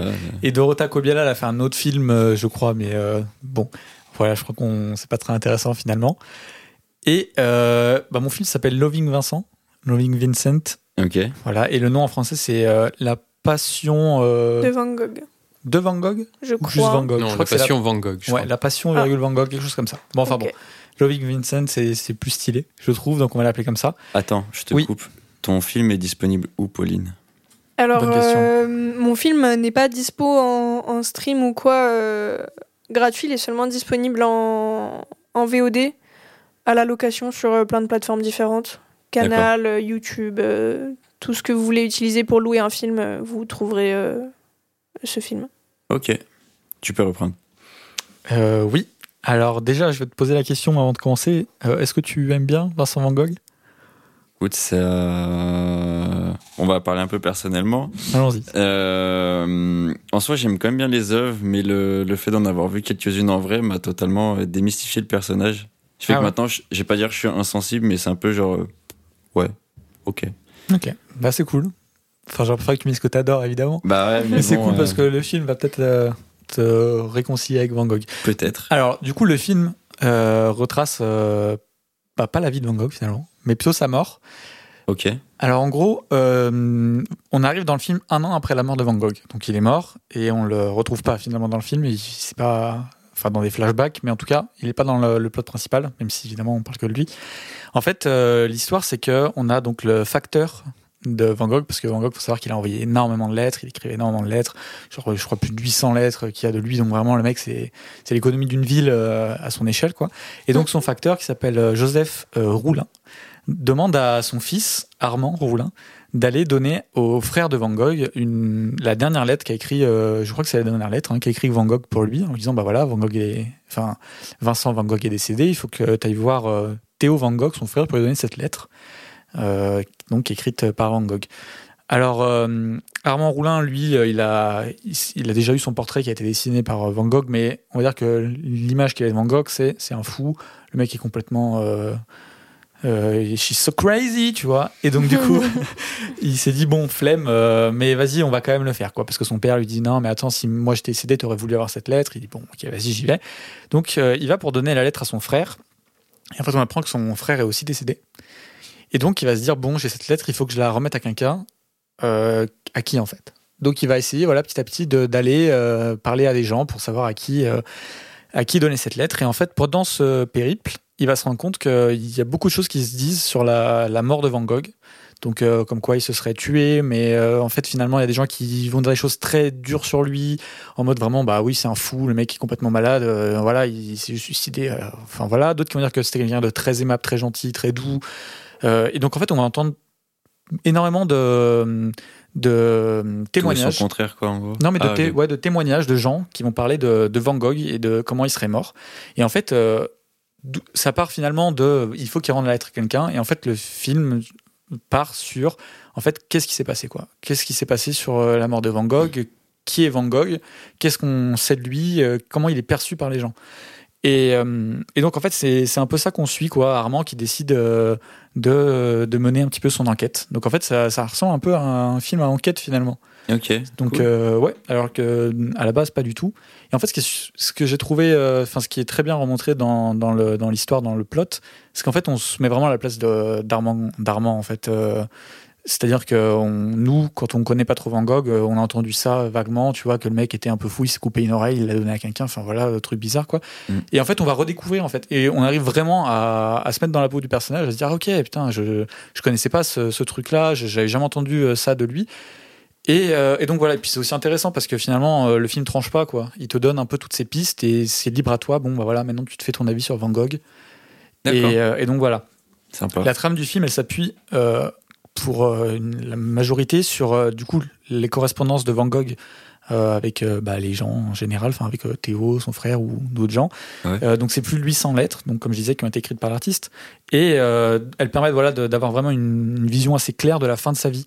Donc finalement le, le plot est pas mal euh, comment dire inspiré de ça, même si bon C'est un finalement- peu inspiré d'histoire Ouais, bah, oui, en fait, c'est. Je parlais dans l'épisode précédent qu'il y avait un film que je que je n'avais pas sélectionné, mais que je voulais pas citer parce que c'est celui-là. D'accord, L'épisode d'après, c'est celui-là. D'accord. Donc en fait, euh, voilà. Euh, je parlerai après tout ce qui est technique euh, du Mhm. coup après. Il faut savoir que la BO euh, de- du, du film, elle est faite par euh, Clint Mansell. Je sais pas si vous voyez qui c'est. Pas du tout. Donc euh, ouais, c'est un grand compositeur quand même. Enfin un grand compositeur. Oui, c'est quand même un mec qui est connu. Il a fait euh, les films d'Aronofsky. Et par exemple, Requiem for a Dream, tu sais la fameuse Ouais, musique de Requiem for Dream qui est dans toutes les euh, Les les vidéos, vidéos complotistes de complotistes, YouTube. et bah c'est lui. D'accord. Sauf que là, on retrouve dans un, dans un truc complètement différent. euh, La musique est. Enfin, c'est pas. euh, du ça tout, rien à voir. ouais, non, c'est très doux. Et ça accompagne très très bien le truc. Euh, voilà, je pense que pour cette première partie, c'est un peu tout ce que j'ai à dire. C'est déjà pas mal. Voilà. C'est une réalisation française Alors, non. Euh, alors, ça, c'est une bonne question. Je, en tout cas, euh, au niveau de la production, je crois que c'est polonais. Et. Euh, purée, tu me poses. euh, oui, ça, c'est une très bonne question. Ah que tu bah, me poses, quand parce même. que finalement, je, ne- je ne sais pas euh, plus que ça, j'avoue. Mais je crois que c'est polonais, en tout cas, au niveau de la prod. C'est British, UK, Mhm. et euh, polonais. D'accord, Euh. Le film est en anglais. D'accord. Et voilà. Euh, je sais pas la Dorota Kobiela, je connais pas son. Elle est, bah, elle est polonaise. D'accord, ok. Donc finalement, c'est un, un peu logique. Et euh, donc même s'ils sont deux comme avoir réalisé, c'est vraiment elle. euh, D'où vient Qui le projet, c'est elle. elle, ok. C'est vraiment son idée. Mm. Ça, j'en parlerai plus tard aussi. Ok. C'est que de l'animation ou ça mélange un peu? Bah ça, euh, j'en parlerai dans le deuxième si tu veux. Ok. Euh, il est sorti quand? Il est sorti en 2017. Ah oui, ok, Ouais, c'est tout récent. récent. Ouais, il a pris, euh, je crois, 7 ans, À faire 6 ans à être fait. le temps de tout retracer et tout Ah bah non, je vais t'expliquer dans la deuxième Oh partie là là, pourquoi ça a été si long. Tant de suspense. Ah non, mais tu vas voir. Non, D'accord. mais c'est, Ouais. tu verras. Et alors là, je suis totalement ignorant, mais du coup, ça se déroule euh, dans un pays peut-être ou... Euh, en France Ok. Ouais. Eh oui, ça se déroule en France. Alors je vais te dire exactement les villes parce que parce que c'est beau euh, de- d'être précis. Ouais. Auvers-sur-Oise, c'est où ça se passe euh, pour la majorité du temps. Ok. Parce que en fait, euh, c'est là-bas qu'il est décédé, si je dis pas de bêtises. Et Mm. donc du coup, euh, ils se rendent sur place à Auvers-sur-Oise. Et c'est là qu'il va euh, un peu collecter tous ces témoignages de gens qui ont côtoyé de près ou de loin, mais surtout de près, Ok. euh, Van Gogh. Parce que moi, j'avais souvenir que il y a un- l'Institut Van Gogh, si je dis pas de bêtises, à Arles. Du coup, je pensais que c'était plus vers Arles, du coup. Euh, Après, je connais pas. c'est euh, peut-être pas loin, j'avoue, je, je sais Ouais. pas. hein. Au niveau géographie, euh, je suis pas très très fort. Euh, Il ah, dure combien attends. de temps Euh, il semblerait que du coup, en fait, la demande de Joseph Roulin à son fils euh, Armand Mhm. d'aller donner le truc, ça se passe à Arles en 1891. D'accord. Donc t'es juste Mhm. une machine en fait. Bah voilà. Bravo. Donc ouais, Et il dure combien de temps ton film il dure euh, 1h30 à peu près. C'est accessibilité. euh, Moi, je trouve que c'est quand même très accessible. En fait, euh, il y a rien qui est euh, repoussant. Après l'animation, c'est assez spécial, on en parlera Ouais. après, mais voilà. Mais l'histoire est assez simple. Assez... Moi, je pense que je dirais euh, 7. Ok. Voilà, pas plus parce que ça reste quand même un truc un peu de niche. Il faut, euh, il faut que ça plaise parce que c'est voilà, c'est très. euh, Il y a un peu une, un peu doux, c'est un peu lent, tu vois. Enfin pas lent, mais je sais pas comment dire. Il y a un truc un petit peu poétique autour. C'est un peu contemplatif ou pas? Bah, euh, non, je trouve pas. C'est pas le mot que je dirais. Ok. Mais en tout cas un peu. Il y a une vibe un peu poétique, tu vois. Je trouve quand même. Et euh, il y a un mélange entre un- des trucs très euh, brutaux, mais en même temps doux, euh, beau. Enfin voilà, il y a un peu une ambiance un petit peu, euh, un peu d'artiste, j'ai envie de dire. D'accord, ok, je vois. Et, euh, et l'animation qui, euh, bah, ça passe ou ça casse, quoi. Mais ça, Ouais, on verra après. Mais du coup, 7 quand même, parce que je pense que ça se regarde quand même bien. Et si je veux le regarder, je vais où? Et bah, tu vas sur Univers Ciné Ok. Et, euh, Il est tu ressors une nouvelle fois ton euh, portefeuille. Ah, d'accord. Et euh, je sais pas s'il est sur, le- je crois pas qu'il est sur, Sur, euh, sur des plateformes de sur streaming. plateforme. Non, je crois pas, mais en tout cas, oui, il est disponible sur Univers Ciné, en tout cas. Il est Il- pas disponible sur euh, Arte ou France TV parce que ça fait quand même un truc un peu. non, mais il était un temps sur Netflix. Mais, Ah ouais mais il a, il a Ouais. disparu depuis, euh, mais il y a depuis pas très longtemps. Donc, euh, Ouais. Il est à 3 euros à la location et 10 euros à l'achat. Ok, ok. Voilà. Bah écoute, je pense pas avoir de questions plus que ça. Moi, j'ai une remarque que j'essaye de caser depuis tout à l'heure. Oui. Euh, bah en fait, c'est juste euh, si vous avez envie de voir Loving Vincent et en plus compléter euh, votre étude de la période de la mort de Van Gogh, il faut regarder Van Gogh de Maurice Pialat, euh, qui est un chef-d'œuvre absolu, euh, qui se déroule sur euh, les dernières semaines de vie de Van Gogh. Euh, et qui s'intéresse euh, justement, enfin ça m'y fait penser par rapport à ce que tu dis, mais qui s'intéresse vraiment à l'homme euh, Van Gogh et d'une manière pas du tout manichéenne, en mode est-ce que c'était vraiment un grand génie ou est-ce que c'était un sombre connard ou un fou et qui montre ben, ouais, les dernières semaines de vie plus ben, le moment de sa mort. Et c'est un film absolument incroyable, c'est pas de l'animation, mais c'est un chef-d'œuvre, donc euh, je, je recommande. En plus, c'est un piala dans lequel on n'a pas à se taper de Pardieu si vraiment. pas de Pardieu, ce qui est Après, Depardieu est immense chez Piala, mais ça c'est un Ouais, autre mais débat. Depardieu a d'autres soucis qui fait que. Voilà. En tout cas, si vous voulez voir ce piala, il n'y a pas de Pardieu. Ok. Euh, Bah, écoute, moi, je mais oui, je crois qu'il y a plusieurs films quand même sur Van Gogh. Ah oui, il y en a en a genre. euh. Oui, bah, il y a oui, aussi, euh, il y a pas longtemps, il y a eu euh, At Eternity's Gate avec, Film euh, avec euh, Dafoe, William Dafoe Ouais. qui jouait Van Gogh. ouais. qui est de Julian Schnabel.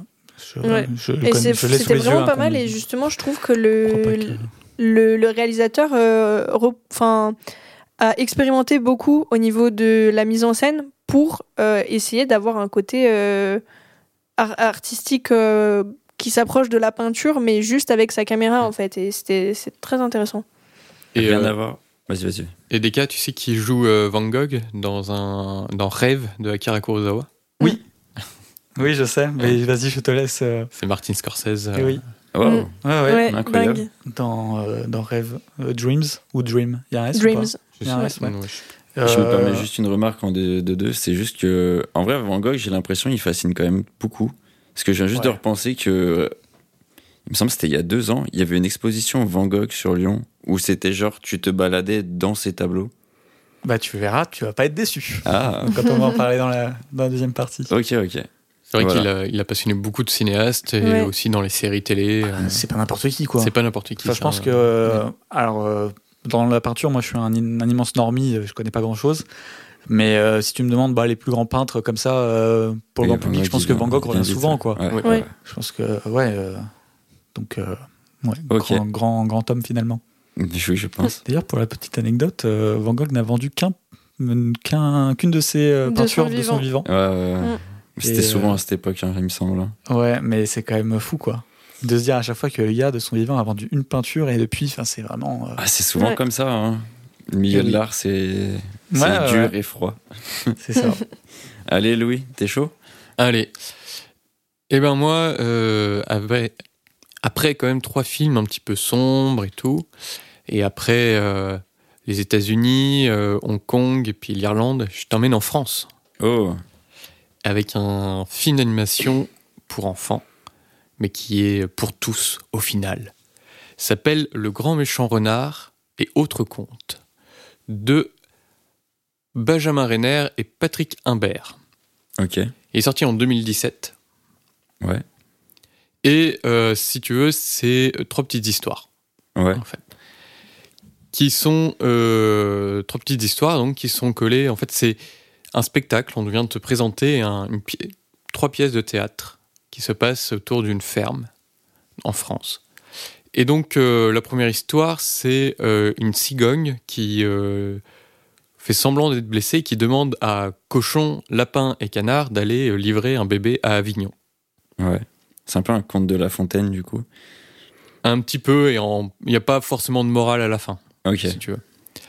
La deuxième histoire, c'est euh, le grand méchant renard qui, euh, bah, qui a faim et qui veut euh, voler des, des œufs pour les faire grandir en poules et les manger. Et sauf que il les fait grandir et les petits poussins vont prendre le renard pour leur mère. Ok. Voilà. Et la troisième petite histoire, c'est un conte de Noël où cochon, lapin et canard vont se retrouver à, à prendre un peu la place du Père Noël, à vouloir prendre la place du Père Noël et distribuer des cadeaux en tout genre. Et il va se passer euh, des tas de péripéties. Ok. Voilà, c'est tout. C'est tout simple. Et du coup, ces trois petites histoires sont reliées donc par des petites scènes de théâtre où Renard nous présente euh, quelle est le- la, pro- la, prochaine, la prochaine scène Mhm. et euh, avec quelques petites blagues et tout. Ok. C'est Ouais. vraiment un truc tourné euh, vers euh, les enfants, du coup. Ouais, a- c'est c'est tourné vers les enfants, mais c'est euh, universel, si tu veux. Enfin. L'humour marche totalement, quoi. Rigo, j'ai vu que tu as réagi bizarrement quand il a parlé, quand il a cité le, le réalisateur. Oui. Qu'est-ce qui s'est passé? Je sais pas, j'ai le nom, le nom me parle de ouf, mais je sais pas pourquoi. En fait, euh, Alors- si je dis pas de bêtises, c'est les mêmes qui ont fait Ernest et Célestine. Euh, Alors oui, ils ont euh, co-réalisé euh, aussi Ernest et Célestine, euh, notamment euh, Benjamin euh, Renner. Et qu'on n'a pas cité, mais qui est aussi un, un excellent euh, film euh, d'animation Ouais, euh, français. Et Patrick Imbert, c'est aussi le réalisateur de euh, Le Sommet des Dieux, qui est euh, un film d'animation très récent, qui a eu le César du meilleur film d'animation euh, l'an dernier, qui est adapté d'un manga. D'accord, ok. Et donc euh, aussi Le Grand Méchant Renard et autres contes a obtenu aussi le César euh, d'animation, du meilleur film d'animation en 2017, Ok, face à Loving Vincent. Oui, c'est vrai que Aïe, les deux aïe, sortis en même temps. La compète. Bon, Eh après, oui. c'est les Césars, on va dire que c'est les Français qui. Ah oui, qui oui, mettent oui, des- c'est ça. Mais parce qu'il a gagné pas mal de trucs, hein, par contre, le Vincent aussi. Oui, il a Oui. pas- Mm, mm. D'ailleurs, à Annecy, c'est là où il a fait sa première, au festival d'Annecy. Il a gagné, je crois, le prix du public. Et après, il a gagné quand même d'autres trucs. Enfin, Mais oui, c'est vrai. Et donc, euh, mon film, c'est une adaptation d'une bande dessinée, la bande dessinée de Benjamin Renner, euh, qui s'appelle Le Grand Méchant Renard. Ok. Alors, le renard me fait penser au, au Petit Prince. Un petit rapport ou pas du tout? Euh, pas du tout. C'est plus euh, prendre la figure du grand méchant loup et la transformer en un renard qui est euh, con comme ses pieds, alors qu'un renard c'est Hmm. censé être rusé. Il y a pas un loup aussi dedans? Et il y a un loup dedans, oui. J'ai Aussi. vite fait, ça avait l'air d'être trop bien en vrai. Et il est La vibe a l'air trop bien du film. Ouais, ouais, ouais, Et j'ai vu qu'il y avait un loup à un moment. Même l'animation est super cool. Enfin, je me Hmm. permets de, de, Oui, oui, non, de mais rajouter, mais c'est une animation qui est bah, qui fait un peu enf- enfantine, mais qui fait qui passe, tu vois. Souvent, Mm. il y a des animations qui peuvent repousser. Je dis ah, j'aime pas trop ce type d'animation, Mm. mais j'ai l'impression qu'il y a une animation comme celle de de j'ai oublié le nom du film. Le grand méchant renard. Ouais, voilà, et assez euh, enfin ultra accessible quoi. Ouais. Et- Ouais. Bah, je, vais vous- je vais en parler du coup dans la deuxième partie. De, Mais ça a l'air d'être euh, la même technique d'animation que Ernest et Célestine, justement. Et, euh, Hmm. et Ernest et Célestine, c'est vraiment trop bien. Moi, je l'ai pas vu, mais j'entendais que du bien, ouais. Et, euh, et voilà, c'est une très, c'est une mignonne petite histoire, trois petites histoires, très mignon. Il y a rien à dire de plus en fait. Ok. Par euh, la note d'accessibilité. Oui. Euh, bah, c'est 10 sur 10 quoi. Ouais. Mais là pour le coup, j'en doutais pas. Mais Pour ouais, le coup, c'est, c'est, Et tu m'as dit c'est un film de 1h30 ouais, une heure et demie à peu près, un peu moins, je pense. Et Voilà. il est retrouvable où du coup? Il est trouvable sur euh, Netflix, Ok. voilà, euh, actuellement. Les trois segments sont un- pas de la même longueur, Mhm. mais du coup, ça te permet aussi de faire une pause un peu de- dans les films. Mais voilà, c'est, euh, c'est très mignon. c'est Et- vraiment. Question souvent dans les films comme ça, plusieurs segments, euh, souvent c'est- y a- ça arrive souvent que c'est pas très équitable au niveau de la qualité. Et souvent on dit bon, ça c'est vrai que ce segment est moins bon quand même que le reste, ou celui-là est vraiment au-dessus. Est-ce que là tu dirais quand même que c'est assez équivalent? Euh, j'ai- j'aime un peu moins la troisième histoire. Ouais.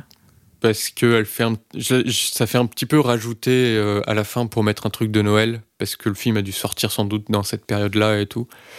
Mais sinon, ça va, ça passe quoi. C'est, c'est... Et elle, je la trouve un peu moins drôle et un peu moins originale, mais euh, ça passe. Alors que les, deux autres sont vraiment très très drôles, et notamment euh, enfin celle du milieu qui parle du grand méchant renard. C'est hilarant, quoi. Moi, je trouve ça vraiment très drôle. Ok. Mais écoute, je pense pas avoir de questions. C'est simple et précis, donc. euh, Ouais, J'espère pour toi que c'est plus hilarant pour Frigo que euh, 7 jours en enfer. hein, mais... ah, c'est vrai. C'est Pas difficile sûr, vu qu'il a pas de fun, mais bon. Ouais, on verra. Après, je suis pas le seul autour de cette table à pas avoir de fun, mais. euh, ouais, bah, pas devant, le sujet. euh, devant 7 jours en enfer, euh, oui. Donc, euh, on est deux. Bon.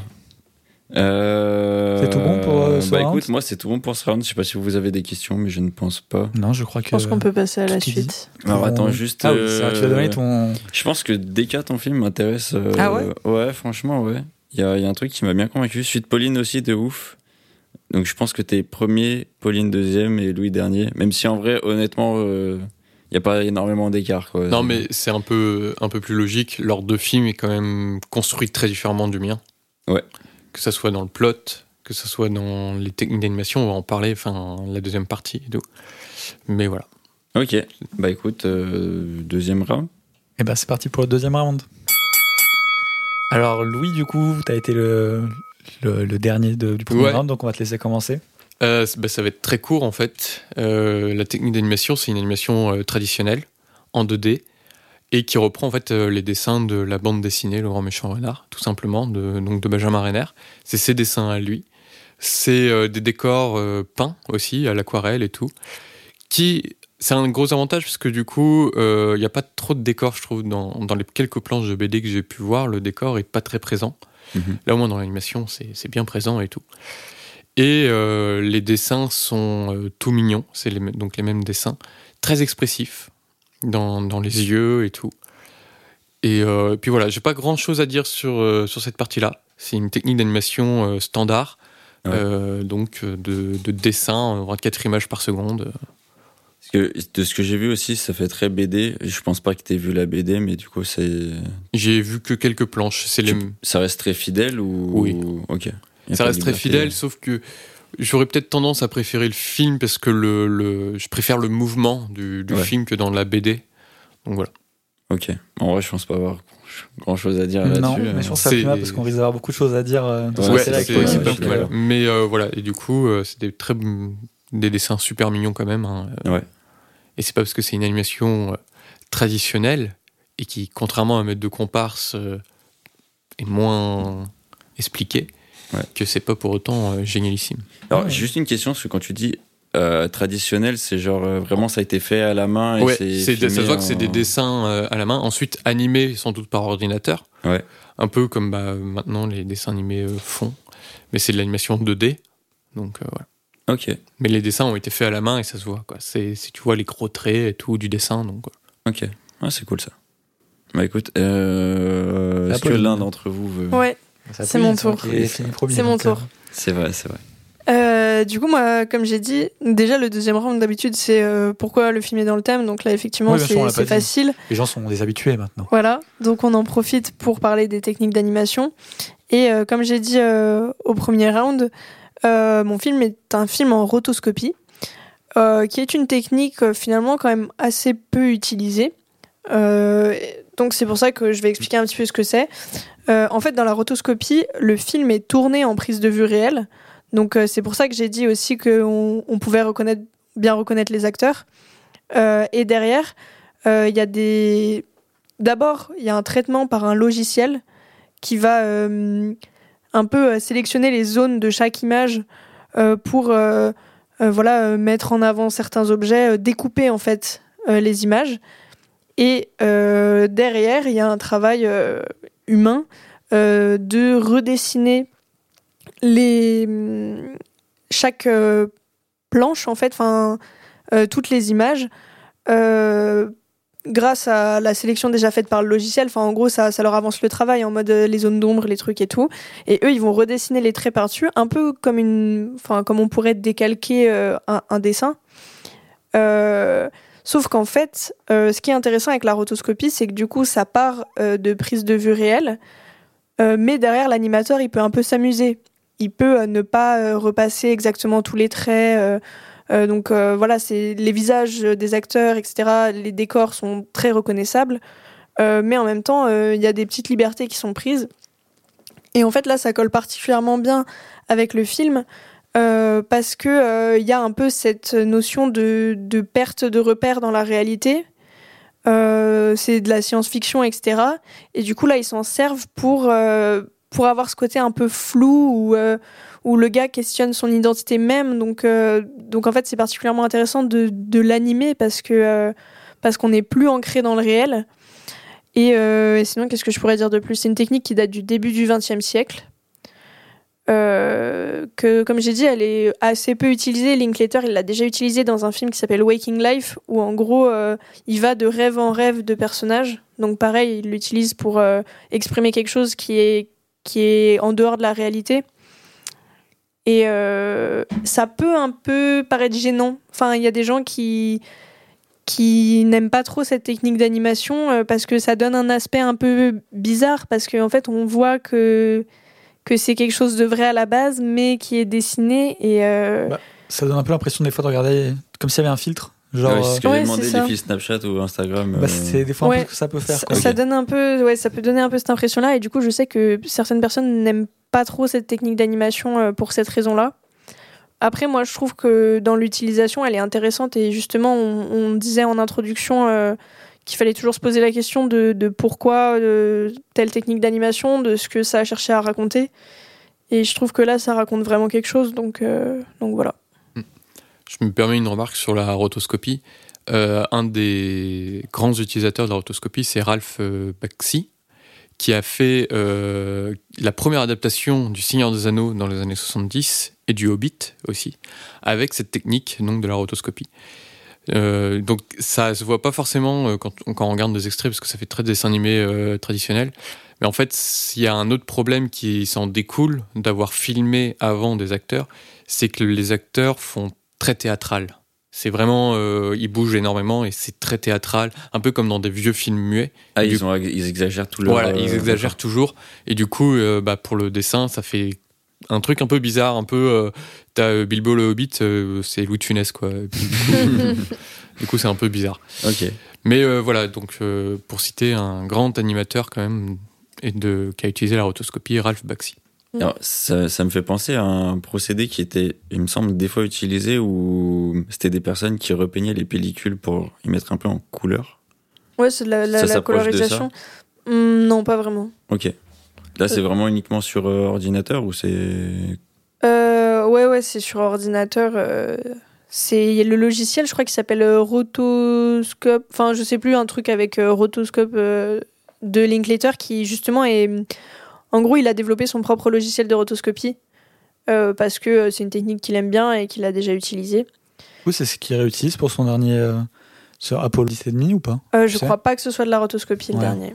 Ça y ressemble un petit peu quand même. Ça y ressemble, mais il me semble que, que c'est de l'animation euh, pure, mais euh, après, je À saurais vérifier peut-être. pas dire à 100%, ouais. Ouais, mais je saurais pas dire, donc euh, question en suspens. J'ai pas spécialement de, de questions. J'aurais une question, mais je pense pas que t'es euh, t'es ça. Mais genre, ça, c'est vieux la rotoscopie ou pas? Euh, J'ai dit début du. XXe Ah, siècle. excuse-moi. Mm. Vraiment, je, C'est pas grave. je suis Je perdu que dans ce, les- ce débit de parole. euh. Ouais. Je crois que les premiers trucs en rotoscopie, c'est genre 1915 ou un truc comme ça. D'accord, ok. Donc euh, c'est assez vieux quand même. Ouais, ouais, quand même. Ok. Bah, écoute, je pense pas. Non. Si Bah. vous voulez, je peux enchaîner, mais vu que moi aussi je parlais de rotoscopie et que du coup on a parlé de dessin traditionnel en 2D, on a parlé de rotoscopie, peut-être faire juste un- une petite euh, parenthèse sur euh, la stop motion. Euh, Ouais. Parce Ouais, que c'est quand idée. même un, en fait les, les- on va dire que les grands euh, euh, styles d'animation c'est euh, 2D 3D enfin traditionnel etc euh, rotoscopie et euh, stop motion donc peut-être dire deux trois trucs euh, sur la stop motion est-ce que euh, l'un de vous veut en parler ou sinon je m'en charge fait de la stop motion.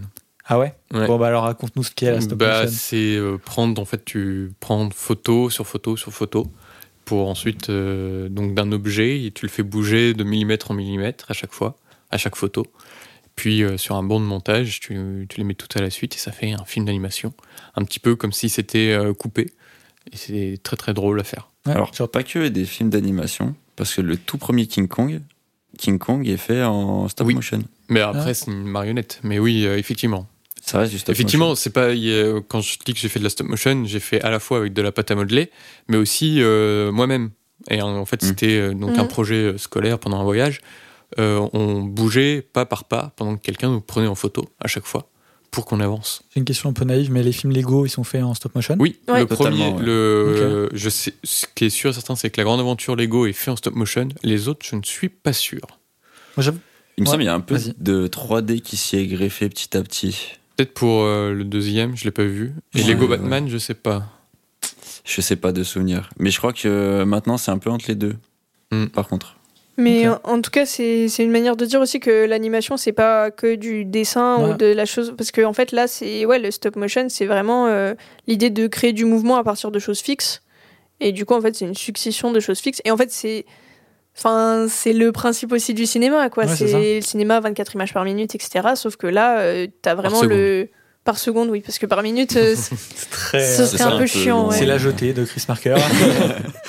Mais, euh, mais oui, c'est vraiment. euh, on, on sent le découpage un peu image par image, mais ça crée un, un mouvement qui peut être très rigolo par moment.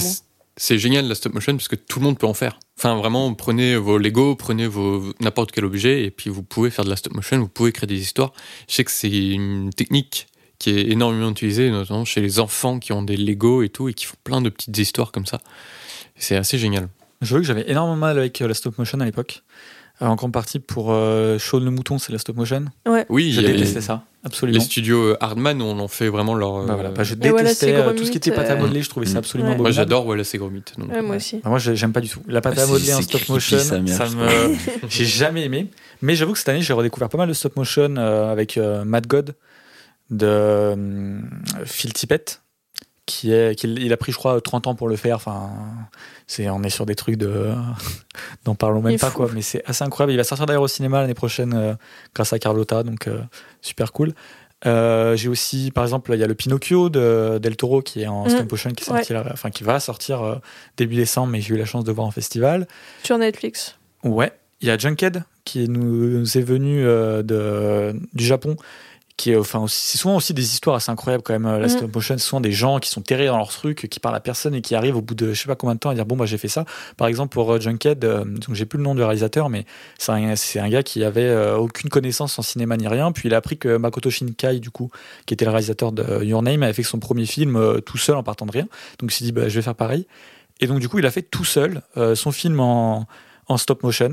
En, et ça lui a pris, je crois, 7 ans.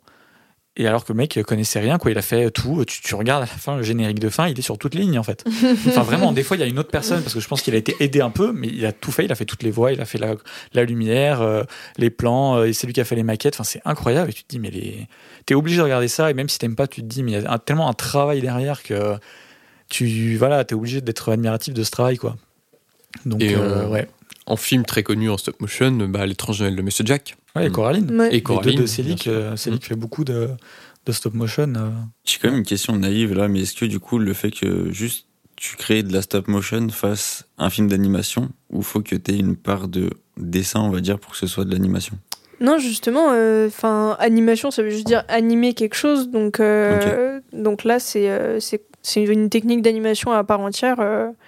Euh, tu peux faire euh, bouger euh, ton verre sur la table si tu veux. C'est de la stop motion, c'est de l'animation, quoi. Mhm. Ok, d'accord. Il y a plein de techniques d'animation qu'on connaît pas très bien. euh, Genre, enfin, je pourrais pas en parler en détail parce que, comme j'ai dit au début, je suis pas experte, mais genre la pixelisation ou des trucs comme ça, c'est, euh, je crois que c'est euh, de faire euh, du dessin par dessus des images. Enfin, il y a, il y a- y a plein de, plein de trucs euh, Ok. qu'on connaît pas bien en fait, mais euh, qui existent. Bon, eh ben, je pense qu'on peut refermer cette parenthèse. Ouais, je pense, ouais. Et je vais vous parler du coup, on va retourner sur euh, Loving Vincent. Euh, je vais dire Loving Vincent hein, à partir de maintenant parce que c'est bon quoi. Et euh, bah, je crois que vous n'êtes pas prêts parce que euh, je crois qu'on est face à quelque chose d'assez incroyable. Alors du coup, euh, le film donc euh, c'est sous l'idée de, de la réalisatrice euh, Dorota Kobiela donc qui s'est dit bon on va faire ce film et pour l'occasion elle a décidé de euh, s'inspirer enfin en tout cas de reprendre 94 peintures de Van Gogh et à partir de ces peintures faire son film en fait. Donc euh, tous euh, les plans qu'on va retrouver dans le film, absolument, enfin alors j'aurai un petit, une petite exception mais j'en parlerai juste après, sont tirés de vraies peintures de Van Gogh. Donc en fait tout à l'heure quand tu parlais de marcher à travers les, euh, les, les tableaux de Van Gogh, c'est vraiment ça euh, dans, dans le film. Donc C'est vraiment l'idée de suivre Van Gogh à travers ses œuvres, du coup. Bah ouais, c'est ça. En fait, tu parles de Van Gogh et en fait, tu vas voir que chaque plan, quelqu'un qui connaît extrêmement bien Van Gogh, il va dire ah purée, là c'est ce là euh, par exemple le plan qu'il y a là, c'est en référence à ce tableau, tu vois. Euh, ce personnage là, c'est euh, en référence à ce tableau qui est super connu, etc. Donc tout euh, quasiment vient de est inspiré par ce qu'a fait Van Gogh. En fait, c'est les tableaux qui sont animés, c'est ça? Bah, je- je- j'y viens, j'y viens. Alors, en gros, il y a. euh, en fait, le film, donc c'est de la rotoscopie aussi. Donc, le film a été filmé avec des acteurs. On a par exemple euh, Saoirse Ronan, qui est euh, une Mm. actrice très connue. Tu vois qui c'est, Frigo? Non. Little Woman, Lady Bird. Lady Bird. Ah oui. Donc, elle est dedans, par exemple. Et donc, euh, le film a été filmé, d'ailleurs, comme, euh, au début, comme ça. Et donc, à la fin, c'est 66 960 euh, frames, images, qui ont été, du coup, repeintes à la main, à la peinture à huile.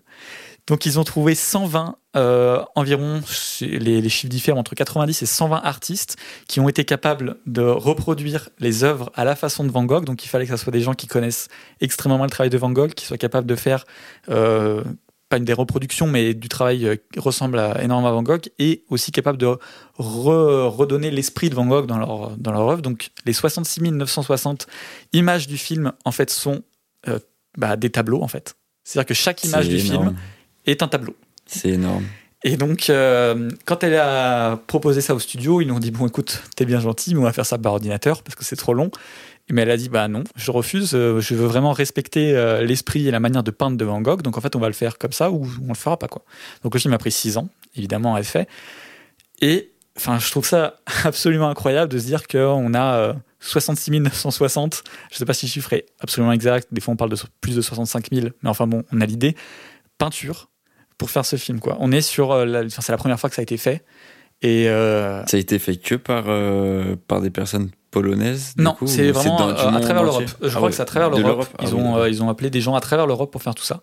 C'est un truc. Et c'était autant amateur que professionnel. Ah bah que non, du coup, comme je te dis, il faut que ça soit vraiment des gens qui connaissent extrêmement bien Van Gogh, qui arrivent vraiment à faire du. Enfin, là, on est sur un travail. euh, c'est- Ouais, vraiment de Donc c'est vrai, ouais, c'est vraiment des artistes euh, confirmés. C'est pas n'importe qui, tu vois. C'est D'accord, ok. c'est que des gens qui ont été choisis parce qu'ils étaient capables de faire ce travail. Et ce qui est fou, c'est de- d'arriver à avoir une uniformité en fait. Parce que si tu dis, Ah s'il y a mais 120 c'est- personnes différentes qui Mm. peignent, peut-être que tu Alors du coup, pour les couleurs, par exemple, parce que du coup, comme tout vient de la rotoscopie, donc ils ont, on a les images filmées, les couleurs ont été choisies en reprenant les, la majorité des, des peintures de Van Gogh et de réutiliser les couleurs que lui utilisait beaucoup. Et par exemple, euh, Van Gogh, il a, il a évolué, enfin son style n'a pas toujours été le même. Donc on sent au travers du film, par rapport à dans quelle peinture a aspiré telle scène, on sent des modifications un peu de, peinture, de, de style. Et donc en gros, le personnage donc euh, qu'on retrouve euh, Armand, donc qu'on retrouve le plus longtemps, tout le long, et ben des fois il va, être un peu modifié parce qu'il va être plus dans ce style-là de telle période de Van Gogh. Par exemple, je sais que, j'ai vu d'ailleurs après le film, il faut absolument que tu vois le, le making of qui dure à peu près 6-7 minutes et en gros tout ce que je dis là est plus ou moins redit dedans. Ouais. Euh, par exemple, à Paris, il a essayé énormément de choses, Van Gogh, donc on a euh, beaucoup de, styles un, petit peu différents. Après, ça reste du Van Gogh, mais quand même, tu vois. Et donc, euh, on, a, tous ces changements-là. Et on a aussi, par exemple, bah, Van Gogh, il utilise des toiles qui n'ont pas tout le temps la même dimension. Donc, des fois, ils se sont dit, bon, alors comment on va faire? Parce qu'il y a beaucoup, par exemple, de toiles verticales de Van Gogh. Et ben un truc tout bête, ça, on le retrouve dans le making-of. Et je trouve l'idée, enfin, c'est tellement facile, enfin, logique, mais l'idée, je la trouve super. C'est que, par exemple, une scène d'entrée qui est en fait inspirée d'un tableau vertical. Bon, là, comme on est sur un film, euh, le, le plan n'est pas vertical. Mais en fait, ils vont commencer en faisant un, un- une- euh, la caméra va commencer dans le ciel et puis elle va descendre jusque jusque dans le, le café euh, où on est. Et en fait, c'est pour rappeler voilà, la verticalité ouais. du tableau euh, là-dedans, tu vois. Et en fait, tout est pensé, en fait, c'est pour vraiment coller à Van Gogh dans son style, dans tout. Et c'est absolument incroyable. Il y a que certaines scènes, du coup, qui sont des flashbacks. Donc ça, c'est des scènes, du coup, qui sont peints en noir et blanc. Alors on pourrait dire, oh, bah, c'est bon, on peut faire des flashbacks en noir et c'est un peu chiant. Mais en fait, il y a un, autre truc intéressant, c'est que en fait, toutes ces scènes de flashback qui, qui nous parlent de la vie de Van Gogh, qui servent un peu à contextualiser tout ça, c'est des scènes qui, ont, qui sont utiles du coup pour contextualiser, mais euh, dont il n'y a pas de référence des tableaux de Van Gogh. C'est-à-dire que en fait, euh, quand on va faire ce flashback, euh, cette scène de, de ce flashback, Van Gogh n'a jamais fait de tableau sur cette scène. Tu vois, par exemple, euh, Van Gogh qui se coupe l'oreille, euh, au moment où il le donne et tout, il n'y a pas de tableau référence pour cette scène. Donc c'est aussi pour ça que c'est mis en noir et blanc. C'est pour dire, bon là, on est sur un flashback, mais on est aussi sur des scènes qui ne sont pas inspirées, euh, Mm. en tout cas directement, de peinture de Van Gogh. D'où le noir et blanc, du coup. D'où aussi le noir et blanc. Voilà. Après, euh, même dans ces scènes-là, on essaye toujours de. Enfin, ils essayent, je dis on comme si j'avais participé. J'aurais aimé, mais non. Euh, ils essayent toujours de coller le plus près de, de Van Gogh, de son, esprit, de son esprit, etc. Puis il racontait aussi que pourquoi ils ont aussi fait des. Ils ont utilisé des acteurs et fait en rotoscopie. C'est aussi Mais que. est-ce qu'on peut vraiment parler de rotoscopie si c'est pas peint sur les images Mais c'est peint sur les images. Ah, c'est peint sur les Ouais, en images. fait, y a. Ah, ok, je pensais qu'il redessinait à côté, genre. Non, non, euh, non. Je crois, non, non, c'est repeint euh, sur les images, mais quand même, enfin, ça oui, reste oui, quand oui, même. non, euh, bah Ça reste fou. un travail assez Ouais, bien incroyable. Mais oui, oui, je crois. que- Non, c'est du coup, sur même les le, images. le travail sur les prises de vue de base devait être colossal pour mais- réussir à, à avoir une composition de plans qui, qui Ouais. rendra un tableau derrière, quoi. Non, non, mais c'est c'est absolument incroyable. Et par exemple, il y a certaines scènes où, euh, bon, alors dans ce plan-là, euh, enfin dans ce tableau de Van Gogh, euh, en fait, le tableau se situe en, en hiver, mais par exemple là, le film il se situe pas en hiver. Alors ils se disent bon, alors on va reprendre ce tableau, mais comment Van Gogh aurait pensé ce tableau s'il était en hiver? Alors on, va s'inspirer d'autres tableaux de, s'il était par exemple au printemps, quoi. Je sais plus exactement si c'est printemps ou l'automne ou quoi, mais enfin pas en hiver. On va essayer de savoir. Donc alors Van Gogh quand il peignait ce type de truc, alors il utilisait ces couleurs-là. Donc alors là, on va plutôt utiliser ces couleurs-là pour. En fait, tout est c'est non mais c'est absolument Non, mais c'est démentiel. Enfin, vraiment, c'est.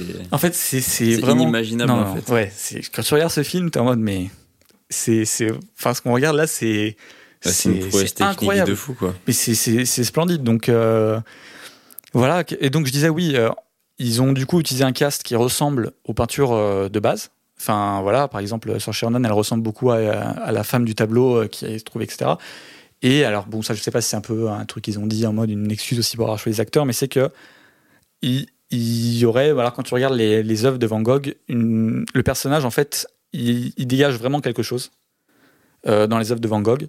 Et en fait il, il voulait voilà trouver des acteurs qui puissent donner vie vraiment à ces personnages. En plus euh, enfin ces, ces personnages tirés de ces tableaux pour dire voilà c'est vraiment ça passe à travers le tableau quoi. Enfin on a vraiment le personnage qui prend vie euh, et donc cet acteur, il faut vraiment qu'il arrive à donner vie à ce personnage parce que quand on le regarde, on arrive à ressentir ce qu'il ressent, on arrive à voir dans quel état il était dans sa tête à ce moment-là parce que voilà quoi. Et donc euh, bah voilà, enfin c'est c'est juste euh, C'est une œuvre euh, colossale quoi. C'est je sais pas, je crois avoir tout dit. Écoute, Je pense même pas avoir de questions. Enfin, euh, Ah bah j'ai ouais. pas de questions là-dessus. C'est un- ça a l'air impressionnant, vraiment. Ouais, Ah ouais, non, mais c'est.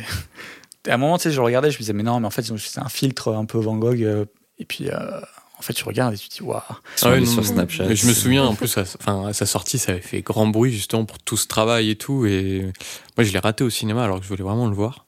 Ah ouais, bah, rattrape-le. Il faut vraiment que je le rattrape. J'aime beaucoup Van Gogh. Et puis quand on m'a montré la, la bande-annonce, t'es époustouflé. Quoi. Ne serait-ce Ah ouais. qu'avec le trailer, c'est impressionnant.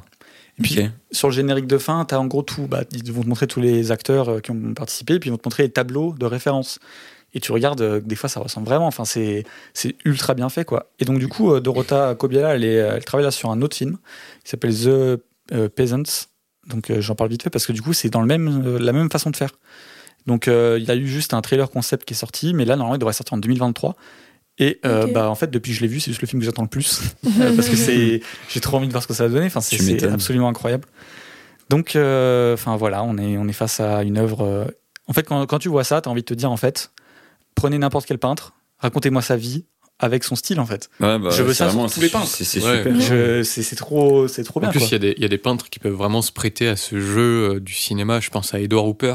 Ça peut être vraiment stylé. quoi. je sais pas qui c'est C'est un peintre américain euh, très connu qui a une- notamment peint euh, une, une peinture de maison qui a inspiré euh, celle de Psychose. ok Ah oui. Sinon, il y a Robert Bacon aussi. Ouais, c'est pas mal. ouais ouais ouais Robert Non, mais Bacon, même, euh, même Munch en vrai. hein. Ouais, à Munch, oui, complètement. mais ouais mais ça donne vraiment envie de faire ça pour tous les après Bah, bon, c'est un travail carrément. colossal mais Par contre, c'est marrant parce que du coup, avec de la musique, ça serait beaucoup plus compliqué de faire euh, ce même truc. bah ouais c'est vrai Mais ça pourrait être un concept. Hmm. C'est des réalisateurs qui nous écoutent. Bah après, par exemple, euh, d'ailleurs, j'ai- je l'ai pas vu à temps, mais je voulais regarder. Par exemple, il y a Kid Cudi qui a sorti un film euh, sur Netflix. Oui, c'est vrai. Il a fait, euh, il a pensé son album en faisant le film, et du coup, euh, voilà, bon, c'est pas exactement pareil, mais euh, Mm. l'album est pensé, la musique est pensée Mm. vraiment avec le film, etc. Quoi. Ok. Donc euh, voilà. Je- non, mais j'ai rien d'autre à dire. Enfin, franchement, je à suis tellement admiratif de, de ce qu'ils Ouais, ont fait dans, dans ce film. C'est juste. euh, enfin, en fait, c'est même si t'aimes pas le film, tu, tu vas juste dire bon, Ouais, c'est. tu salues la, la, la je suis face à un performance. truc. Et je crois qu'on peut pas lutter, hein, Pauline, là. Ouais, en tout cas, pour ce, verra, pour ce en fait, ouais, la, pour, la, pour la performance, genre vraiment ton film il est, il est au top du top, quoi. C'est Ah normal. bah ouais, ouais, ouais. Et euh, bah, après, il y a Pauline, après, il y a Louis. Enfin, On va dire, Bah, moi, C'est beaucoup, là, voilà, c'est ça, c'est beaucoup plus logique. Moi, c'est plus classique. C'est aussi un autre thème. Enfin, c'est Ouais. un film d'animation très classique, en fait, le mien. C'est ça, ouais. C'est, très différent de, de la rotoscopie ou vraiment prend, ou de la peinture euh, par image. Donc, euh, ouais. c'est sûr. Et bah, je vous propose le troisième Ouais, round. juste avant, du coup, pour ceux qui regardent le film, je vous conseille vraiment d'aller voir le making-of qui dure genre 6-7 minutes et qui redit un peu ce que je viens de dire, mais euh, évidemment en mieux et avec des. Enfin, on, on voit l'image et tout, et vous allez voir. euh, enfin, bravo. Ouais, je suis Voilà. d'accord. Donc, oui, troisième round. Alors, du coup, le troisième round, euh, c'est du coup le round. Parce qu'en fait, c'est vrai que j'ai pas dit dans les deux premiers rounds, j'étais parti du principe que non, tout le monde connaissait le podcast. Et, Et voilà. ouais. Mais du coup, le troisième round, c'est celui où on va dire pourquoi on doit gagner, pourquoi notre Ouais. film doit gagner. Ouais. Et euh, tu veux prendre, du coup, tu bah oui, du coup, je vais, je vais commencer. euh, je vais essayer de me rattraper un petit peu quand même. Moi, c'est un film d'animation pour toute la famille. Donc déjà, en cette période un petit peu euh, proche des fêtes, au moment où on enregistre, c'est un super film à regarder en famille. Avec des, avec des enfants, euh, neveux, nièces, cousins, cousines. euh. J'ai pas de famille. Tu vas pouvoir regarder avec ta femme et tes enfants. c'est si faux, frigo. Bah oui, mais, mais fa- oui, fa- oui. C'est faux. non, mais c'est un super film, donc pour euh, ceux qui nous écoutent aussi à regarder avec vos enfants, vraiment, et de tout âge, vraiment. Et euh, c'est un film euh, très mignon, mais vraiment euh, super beau, super mignon. C'est cocooning, en fait. C'est vraiment. euh, c'est le film parfait pour euh, ce temps-là où tu as envie de te blottir dans un plaid et à regarder un truc. Et euh, bah, niveau animation, c'est aussi assez génial. C'est tout plein de mouvements, c'est expressif. Vraiment, les, yeux des personnages, notamment de ce personnage de cochon, il est expressif, il est tout le temps blasé des conneries des, des autres animaux. C'est très drôle. Et le, il y a un rythme qui est superbe. C'est les, les rythmes des, des blagues marchent. Genre, c'est. Quand il y a du silence, il y a le silence au bon moment. Quand, quand ça doit être vif, c'est vif au bon moment. Et c'est tout le temps comme ça. Enfin, vraiment, c'est un film aussi bien écrit dans, dans ses blagues. Mhm. Donc, c'est vraiment une, une très bonne réussite. Et bah, c'est c'est touchant aussi un petit peu. Cette histoire, euh, notamment dans, donc dans la deuxième histoire de ce renard avec ses poussins, c'est un peu touchant. Ouais. C'est bah, c'est c'est aussi très absurde, un renard qui élève des poussins, au final. C'est vrai. J'avais vu une review Etavox qui disait que Poussin était plus drôle que 90% des humoristes euh, aujourd'hui. Oui. Donc, euh, voilà. Non, mais vraiment, c'est c'est particulièrement euh, ouais drôle, sans en plus tomber dans, dans la parodie, sans tomber dans, dans, dans la vulgarité. Et c'est vraiment pour toute la famille, c'est vraiment vraiment de- des très bonnes vannes dans, qui marchent par le rythme, qui marchent par l'animation, par ces, ces expressions de, de, de ces personnages et par les voix. Les voix françaises sont excellentes. C'est des doubleurs un peu connus ou... Pas du tout, j'allais Ah. y venir. Et, euh, moi, je les connais pas vraiment. Je crois que celui qui est vraiment très connu, c'est celui qui double Cochon. Et euh, il y a, et si, il y a euh, Boris euh, Relinger, Relin- oui, qui est un acteur très connu français qui double le loup. Ok. Et euh, en grand doubleur très connu, il y a Christophe Lemoine, mais qui fait un tout petit rôle. Donc pour ceux qui savent pas, Christophe Lemoine, c'est euh, Eric Cartman euh, dans South Park. Mm. Et, euh, et donc voilà, les voix marchent particulièrement bien. Dans, je sais pas, c'est, il le joue quoi, vraiment. Et euh, bah, il y a peu de films qui me font euh, rentrer dans, l'enfance, qui me font vraiment euh, retrouver mon enfance. Et celui-là, il a réussi, alors que c'est un film récent. Il a réussi à me. J'avais 5 ans de nouveau en, en voyant le film, quoi. Ouais, c'est. Et ça, c'est, c'est très fort, c'est vraiment fabuleux. Ce que j'allais dire, c'est que ça a l'air de vraiment ressortir ton côté enf- enfantin, mais dans le bon sens du terme, quoi. Oui, ouais. Ouais, C'est, complètement. euh, T'as La l'impression. Madeleine ouais. de Proust un En tout cas, c'est ouais, c'est vraiment le, ce que Mm. ça donne. Une Madeleine de. Proust, du coup, qui, qui est récente. Enfin, c'est- Ouais, ouais, ouais, je vois.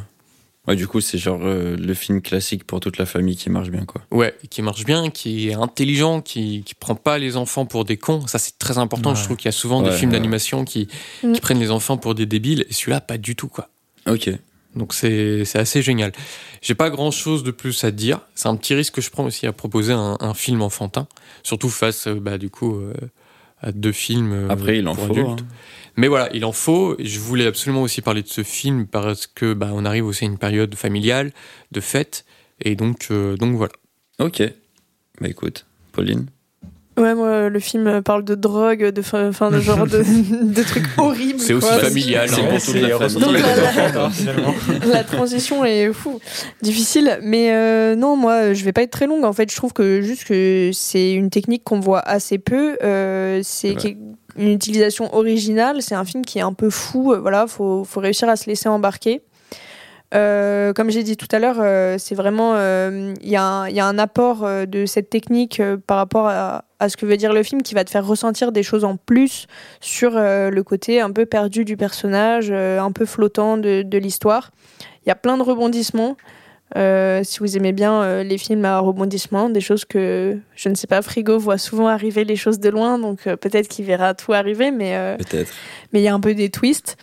Et il y a une super bande originale, et notamment en grande partie, il y a des musiques de Radiohead et une musique de Tom York. Et qui sont, euh, enfin, personnellement, euh, Radiohead, c'est un groupe que, j'aime beaucoup. Euh, donc ça passe plutôt très bien là-dedans.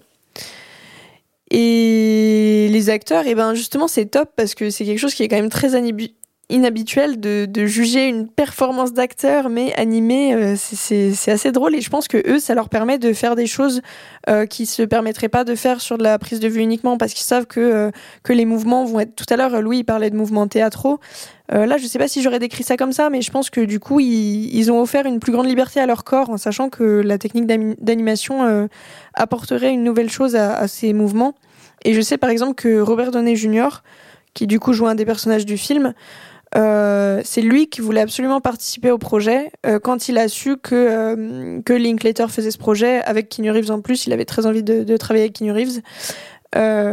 Et, et lui, dans le film, il est vraiment en full roue libre, mais un peu tous, hein, même Woody Harrelson aussi. Et, et je pense que ça doit être une, une très bonne expérience d'acteur, en fait, de faire ce genre de choses, en sachant, t'as un peu la sécurité de te dire si j'ai l'air ridicule, ben, Ouais, avec l'animation, ça passera Ah mieux. bah. Et voilà, en fait, j'ai pas beaucoup d'autres arguments. C'était pour ça que tout à l'heure tu disais que ça permettait d'avoir des gros castings du coup ce genre de film.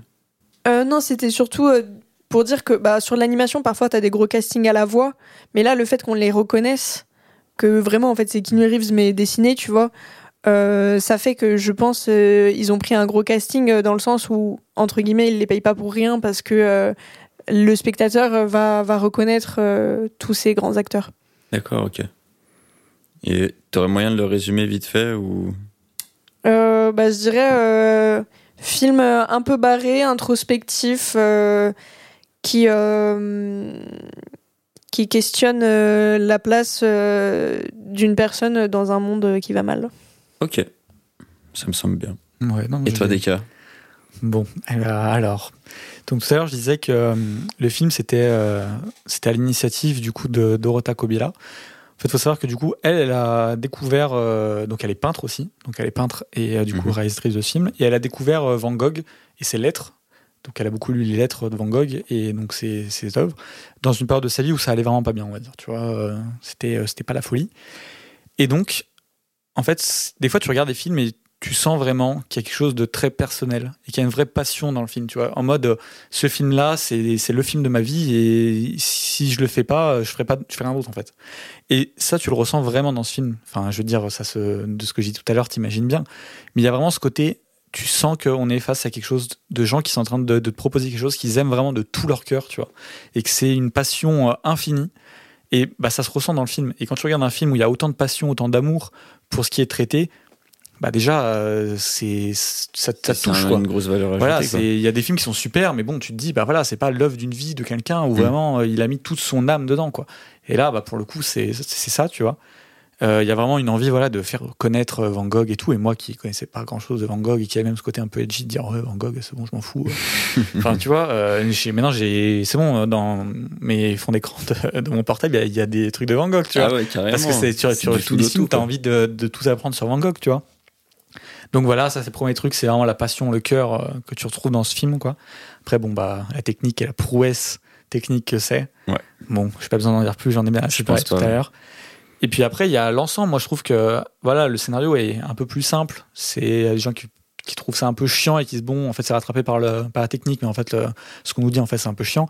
Et moi, j'ai pas trouvé, j'ai trouvé qu'il y avait vraiment ce mélange entre quelque chose d'assez brutal parce qu'on parle quand même de la mort de quelqu'un qui s'est peut-être suicidé ou en fait euh, on sait pas trop et euh, tu vois les gens nous disent un peu on entend tout et son contraire.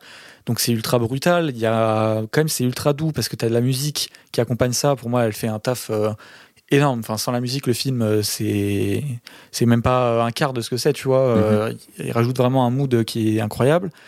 Donc il y a un côté très doux très poétique en fait, on, du coup, on suit les lettres de Van Gogh et si le film, je, pense, hein, s'appelle euh, Loving Vincent, c'est que euh, Van Gogh signait ses lettres en disant euh, Your Loving Vincent. Tu vois. Ok, d'accord. Donc euh, ton Vincent d'amour, un truc comme ça. Tu vois. Et donc c'est pour ça. Et donc il y a un côté très poétique qui, qui contraste avec ce côté très brutal. Mais en même temps, tu as aussi un truc très mélancolique parce que on parle quand même de quelqu'un qui, bon voilà, Van Gogh, euh, c'est c'est quand même quelqu'un qui avait euh, quand même un pet au casque quand même, tu vois. Oui, Euh, ou alors je sais pas si c'était de la dépression, une certaine folie, euh, une- de la mélancolie. Il y a un peu, voilà, on est quand même euh, sur quelque chose qui est très fort.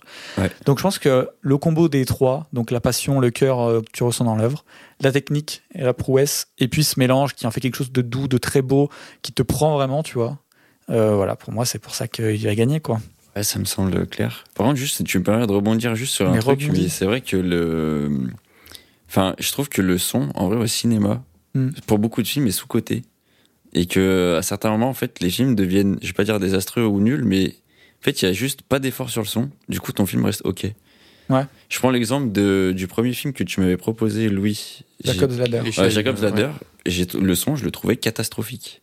Et ça m'a, à des moments, rebuté parce que, genre, t'as des bruits d'explosion, t'as l'impression le mec qui claque une porte. Et je Ah, trouve Après, c'est rattrapé peut-être avec l'époque. Hunger. ouais. Ouais, mais Tu t'es bien rattrapé avec Hunger. après. Ouais, ouais, mais je veux dire, je trouve ça, tu vois, quand même, à des moments, tu vois, là, tu disais que, genre, sans le, sans le son, le film, il serait pas ce qu'il serait. Mm. Mais je pense qu'il y a quand même, à des moments, genre, pas mal de trucs qui passent par là. Et Ouais. je, veux- je voulais juste le dire, parce que tu permets de soulever ce point. Ouais, mais pourtant là c'est très simple, c'est-à-dire qu'il y a juste une la BO du coup qui a été assez reconnue et euh, qui est sortie voilà en, en DVD, enfin pas en DVD mais en CD et tout et qui a pas mal euh, fonctionné. C'est juste des petites musiques mais qui arrivent à te retranscrire l'ambiance super bien et puis après tu vas voir les dialogues et comme ils sont dans la campagne, tu entends voilà les petits euh, les petits oiseaux, le, le bruit de la campagne et tout et ça te met dans un mood qui va bien quoi. Donc c'est pas tu vois le travail du son est pas je pense pas qu'il soit genre vraiment oufissime mais juste il se prête Oui, tellement souligne bien au reste faut, et il accompagne tellement bien que bah voilà ça marche très bien C'est comme Donc, dans, dans, dans les films du vieil Hollywood où t'entends pas la musique, mais elle fait quasiment tout. euh, je, je veux bien croire je suis très nul en vieil Hollywood d'ailleurs il y aura sûrement un épisode euh, qui sortira bientôt sur, euh, sur le sujet on tease un petit peu écoutez Bah, euh, ouais vas-y Si euh, je peux dire, en vrai, là, honnêtement, ouais. c'est compliqué. Enfin, en fait, je pense que le film de Pauline, là, pour le coup, m'intéresse plus. Parce Ouais. que qu'il y, a- il y a quand même l'idée de trip qui a l'air d'être euh, super intéressante. Mm. Euh, après, il y a le tien. Moi, je suis un Et, peu euh, porté bah, par ma deuxième, deuxième ronde aussi Et après, bah, j'ai pas de famille, donc. euh, non, après, ouais, euh, je suis. euh, comment dire? Non, c'est pas. Enfin, la période de fête m'influence très peu, donc du coup, euh, voilà, Mhm. quoi, on va dire.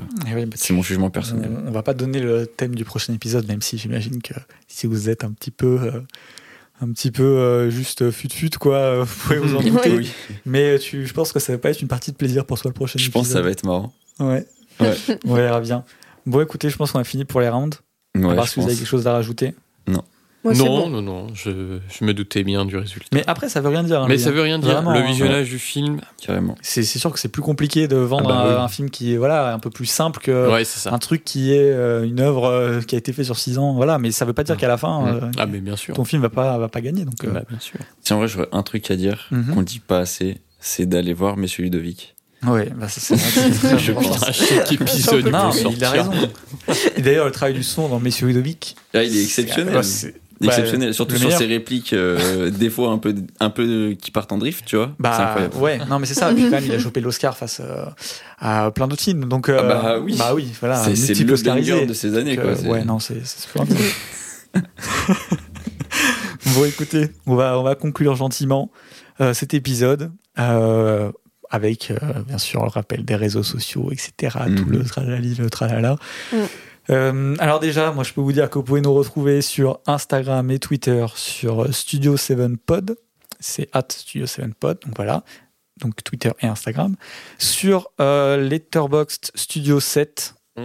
J'aimerais bien qu'on puisse changer et mettre Studio 7 Pod aussi sur, euh, Ça ira plus sur vite, ouais. Letterboxd, mais le problème c'est qu'il faut payer euh, l'abonnement en pro. pour pouvoir Oh là changer là, le mot de passe. honte. Donc un jour peut-être, mais en attendant c'est Studio euh, 7. Donc euh, voilà, puis sinon si vous allez sur Twitter ou sur Insta, il y a notre euh, Linktree donc, euh, Ouais. qui répertorie tous nos liens sur lesquels vous pouvez nous trouver, Et écoutez, bien sûr. au passage. Euh, le podcast donc est lié est à l'association Super Seven dont euh, la présidente euh, est autour de cette table, c'est Pauline, Attention, donc euh, hein. je te laisse voilà, faire le petit speech habituel sur l'association. Ouais, bah Super Seven, association de cinéphiles, on fait plein de trucs. je vous avoue, vraiment, il y a 10 000 projets en ce moment. Donc, vous pouvez nous suivre sur Twitter, c'est euh, Super7fr, sur Instagram, super7.fr. Et on est aussi sur Facebook, je crois, si vous tapez Asso Super 7, vous devriez pouvoir nous trouver. Euh, là, prochainement, euh, on a une, un ciné-club qui est prévu à Paris le 16 décembre pour euh, Les Évadés de l'espace, qui est une sortie Blu-ray de Carlotta, dont on va pro- proposer une séance unique en France. Faut que j'aille sur Paris pour le voir. hein. Voilà. Et après, il y a, y a plein de dingueries qui arrivent. dans l'année 2023, euh, on fait des films en ce moment, beaucoup. Et puis, euh, ben, pour le podcast aussi, hein, j'espère euh, qu'on va encore euh, proposer plein de, plein de trucs de fous. Voilà. Donc, n'hésitez pas à nous suivre pour avoir euh, toutes les nouvelles. Si vous voulez nous soutenir, vous pouvez euh, Adhérer à tout à l'association. fait. Et acheter des chaussettes. Il en Il y reste en a vraiment presque plus. Genre, il doit en rester deux paires. Ok, Ah alors quand donc même. 10 euros pour attention. adhérer, 1 euro en plus pour une paire de chaussettes. de Attention, il en reste deux. Ouais. Donc euh, bougez-vous. Et, euh, et oui, effectivement, et l'adhésion, en gros, elle vous donne accès à une newsletter déjà euh, tous les mois qui récapitule un peu Ah, nos c'est infos. avec l'adhésion? À l'adhésion ou les gens qui ont acheté le magazine. En gros, les gens qui nous soutiennent d'une manière ou d'une autre, ils reçoivent une newsletter euh, qui, euh, qui donne ben, toutes nos nouvelles. Si jamais vous n'êtes pas trop réseaux sociaux, que vous passez à côté de trucs et tout, ça condense tout une fois par mois. Euh, ça parle de nos futurs projets. Et puis, euh, ça vous permet euh, ben, de vous investir auprès de nous si vous avez envie euh, derrière. Euh, et puis, de nous soutenir parce que c'est quand même euh, le plus important. On rappelle qu'on est une asso euh, faite uniquement de bénévoles. Donc, euh, donc voilà. Pour l'assaut, du coup, je crois qu'on a tout dit. Je pense. Écoutez, une petite euh, demande, euh, encore une fois, c'est un petit peu chiant de le demander, mais c'est euh, important. N'hésitez pas, si vous nous écoutez sur Spotify ou sur Apple Podcasts, à mettre une note, si c'est au-dessus de 4, évidemment. Et puis, si vous aimez bien nous écouter, n'hésitez pas aussi à, voilà, à conseiller à, à des gens, ça fait toujours plaisir. Ouais. C'est encore le début pour nous, donc euh, Ouais. fait- N'hésitez pas important. à faire des retours. Oui, bien sûr, Mm. toute critique euh, est Ouais. bonne à prendre. Et on interagir est bonne, avec nous sur, euh, sur les réseaux parce qu'on les donne pas pour rien et puis euh, Voilà. et en On plus est- on est hyper ouais. sympa donc euh, Et on est pas mal Non, présent. oui. Donc, euh, parce qu'on est toujours prêt à améliorer le podcast euh, Ouais. d'une manière ou d'une Mm. autre. Donc euh, n'hésitez pas. On refait un petit tour de table pour redonner euh, gentiment les. Et ben allez, je prends le. je Allez, prends la comment, main. ça va avec Instagram Comme ça c'est fait, on passe à autre chose. Alors c'est at AL underscore sim S-I-I-M. Voilà. Et après c'est at frigobits sur Twitter euh, avec un S à bits. Et c'est des bits, euh, je préfère quand même le dire, c'est B-E-A-T. Mais moi j'aimais bien ta phrase quand tu disais. euh, parce qu'il y a plusieurs bits. Ouais, tu dois Oui, c'est vrai, c'est c'est vrai, il y a dommage. plusieurs bits. Ouais. Mm, mm. Ouais. Voilà. Et Euh, si je peux me permettre. Putain, un euh, letterbox quand même. Qui me sert. Bah euh, oui, bah si, parce oui, que tu vas mais- mettre les notes des films que tu vois dans le podcast. C'est vrai. Tu l'as fait, j'ai vu il y a pas si longtemps, mais il va Oui. falloir qu'on te. Oui, non, mais de toute te façon, ça, va, faire. ça se fait euh, en général à chaque sortie d'épisode. Je mets les trois films. Voilà, euh, donc. Voilà, c'est quand même Après, intéressant je ton connais pas. Du coup, je peux pas. Ah, merde. euh, Ah, yes euh, Du je coup, crois voilà, que en c'est fait, euh, je frigo euh, Oui, tout c'est pas impossible. avec un, un- peut-être un tiré du bas à la fin. Non, mais alors je crois. pendant que Louis va donner ses, euh, ses comptes, je vais regarder. Oui. Alors moi, vous pouvez me retrouver sur Twitter, Instagram et Letterboxd avec le même nom, at euh, loulou-8 MacDuck, tout simplement. Et Pauline, qu'est-ce que c'est? Euh, ouais, moi sur Twitter c'est polynôme. Mais d'ailleurs, j'ai jamais dit aussi, mais c'est genre polynôme, le prénom Pauline, et à la place du E, vous mettez OME, OME, euh, tiré du 8. Euh, sur Instagram, c'est pauline.janon, J-A-2-N-O-N. Non, c'est pas point, c'est underscore. Je commence à fatiguer. Et euh, sur euh, Letterboxd, c'est euh, Melvin Udall, comme le personnage dans Pour le pire et pour le meilleur. Et toi, Deka Alors, juste avant, du coup, j'ai retrouvé ton letterbox. C'était frigo underscore. Par contre, il serait temps de mettre une photo de profil. Ouais, ouais. Et d'ailleurs, j'ai vu que t'as mis qu'une review euh, sur les films qu'on a tous vus. C'est Via et c'est Mouais. alors qu'il a gagné. Donc, euh, il Ouais, va falloir mais- mettre des reviews à tous les autres là. On veut, on Non, veut mais les j'ai mis- retours. normalement, j'ai tout noté et tout. Ouais, mais pas des reviews. Ouais, mais euh, non. On veut des reviews. Même si c'est un mouet, on les veut. C'est très Si je- important. Ok. Même si euh, la review euh, la plus belle est celle de Messieurs Ludovic, allez le regarder, magnifique film. Ouais. Euh, voilà, donc de mon côté, c'est DK24 underscore sur Twitter et DK24 sur Letterboxd. C'est tout. Voilà. Écoute, je pense qu'on a tout dit. On a voilà. fait le tour. On se Ouais. retrouve du coup. Ah oui, si. Ah. Excusez-moi, c'est long, c'est long, mais c'est important. Oubliez pas, dans euh, d'ici donc mercredi, on vous sollicitera pour savoir quel est le film que vous avez préféré. Donc euh, petit sondage sur Instagram et Twitter. Vendredi, on va lancer. euh, c'est le vendredi, si je dis pas de Oui, c'est le vendredi. Voilà, le vendredi, on vous demandera voilà, quels sont vos films d'animation que vous auriez conseillés ou euh, voilà, dont vous avez envie de parler pour qu'on puisse faire notre liste Letterboxd euh, qui est voilà, en général, c'est quand même intéressant d'avoir cette liste euh, là donc voilà. Et dans une semaine, on retrouve le résultat Ouais. de Frigo. Ouais. Et dans deux semaines, le prochain épisode, donc le 5 décembre, on se retrouve pour le prochain épisode dont on vous donne pas non, le 5 décembre, c'est celui-là, c'est aujourd'hui. C'est dans deux semaines, du coup, le prochain. Oui, c'est dur, mais on y arrive. Mais du coup, voilà. Euh, ça sera du coup le 19 décembre, donc euh, la semaine de Noël. Mm. Donc évidemment, Un je vous donne pas le thème, mais je pense que euh, c'est suffisant pour vous en douter. Ouais. Et donc voilà. Et bah écoutez, au revoir et puis bah à, à bientôt Et puis sur à la euh, prochaine. voilà, Bisous. sur, les réseaux. Cut.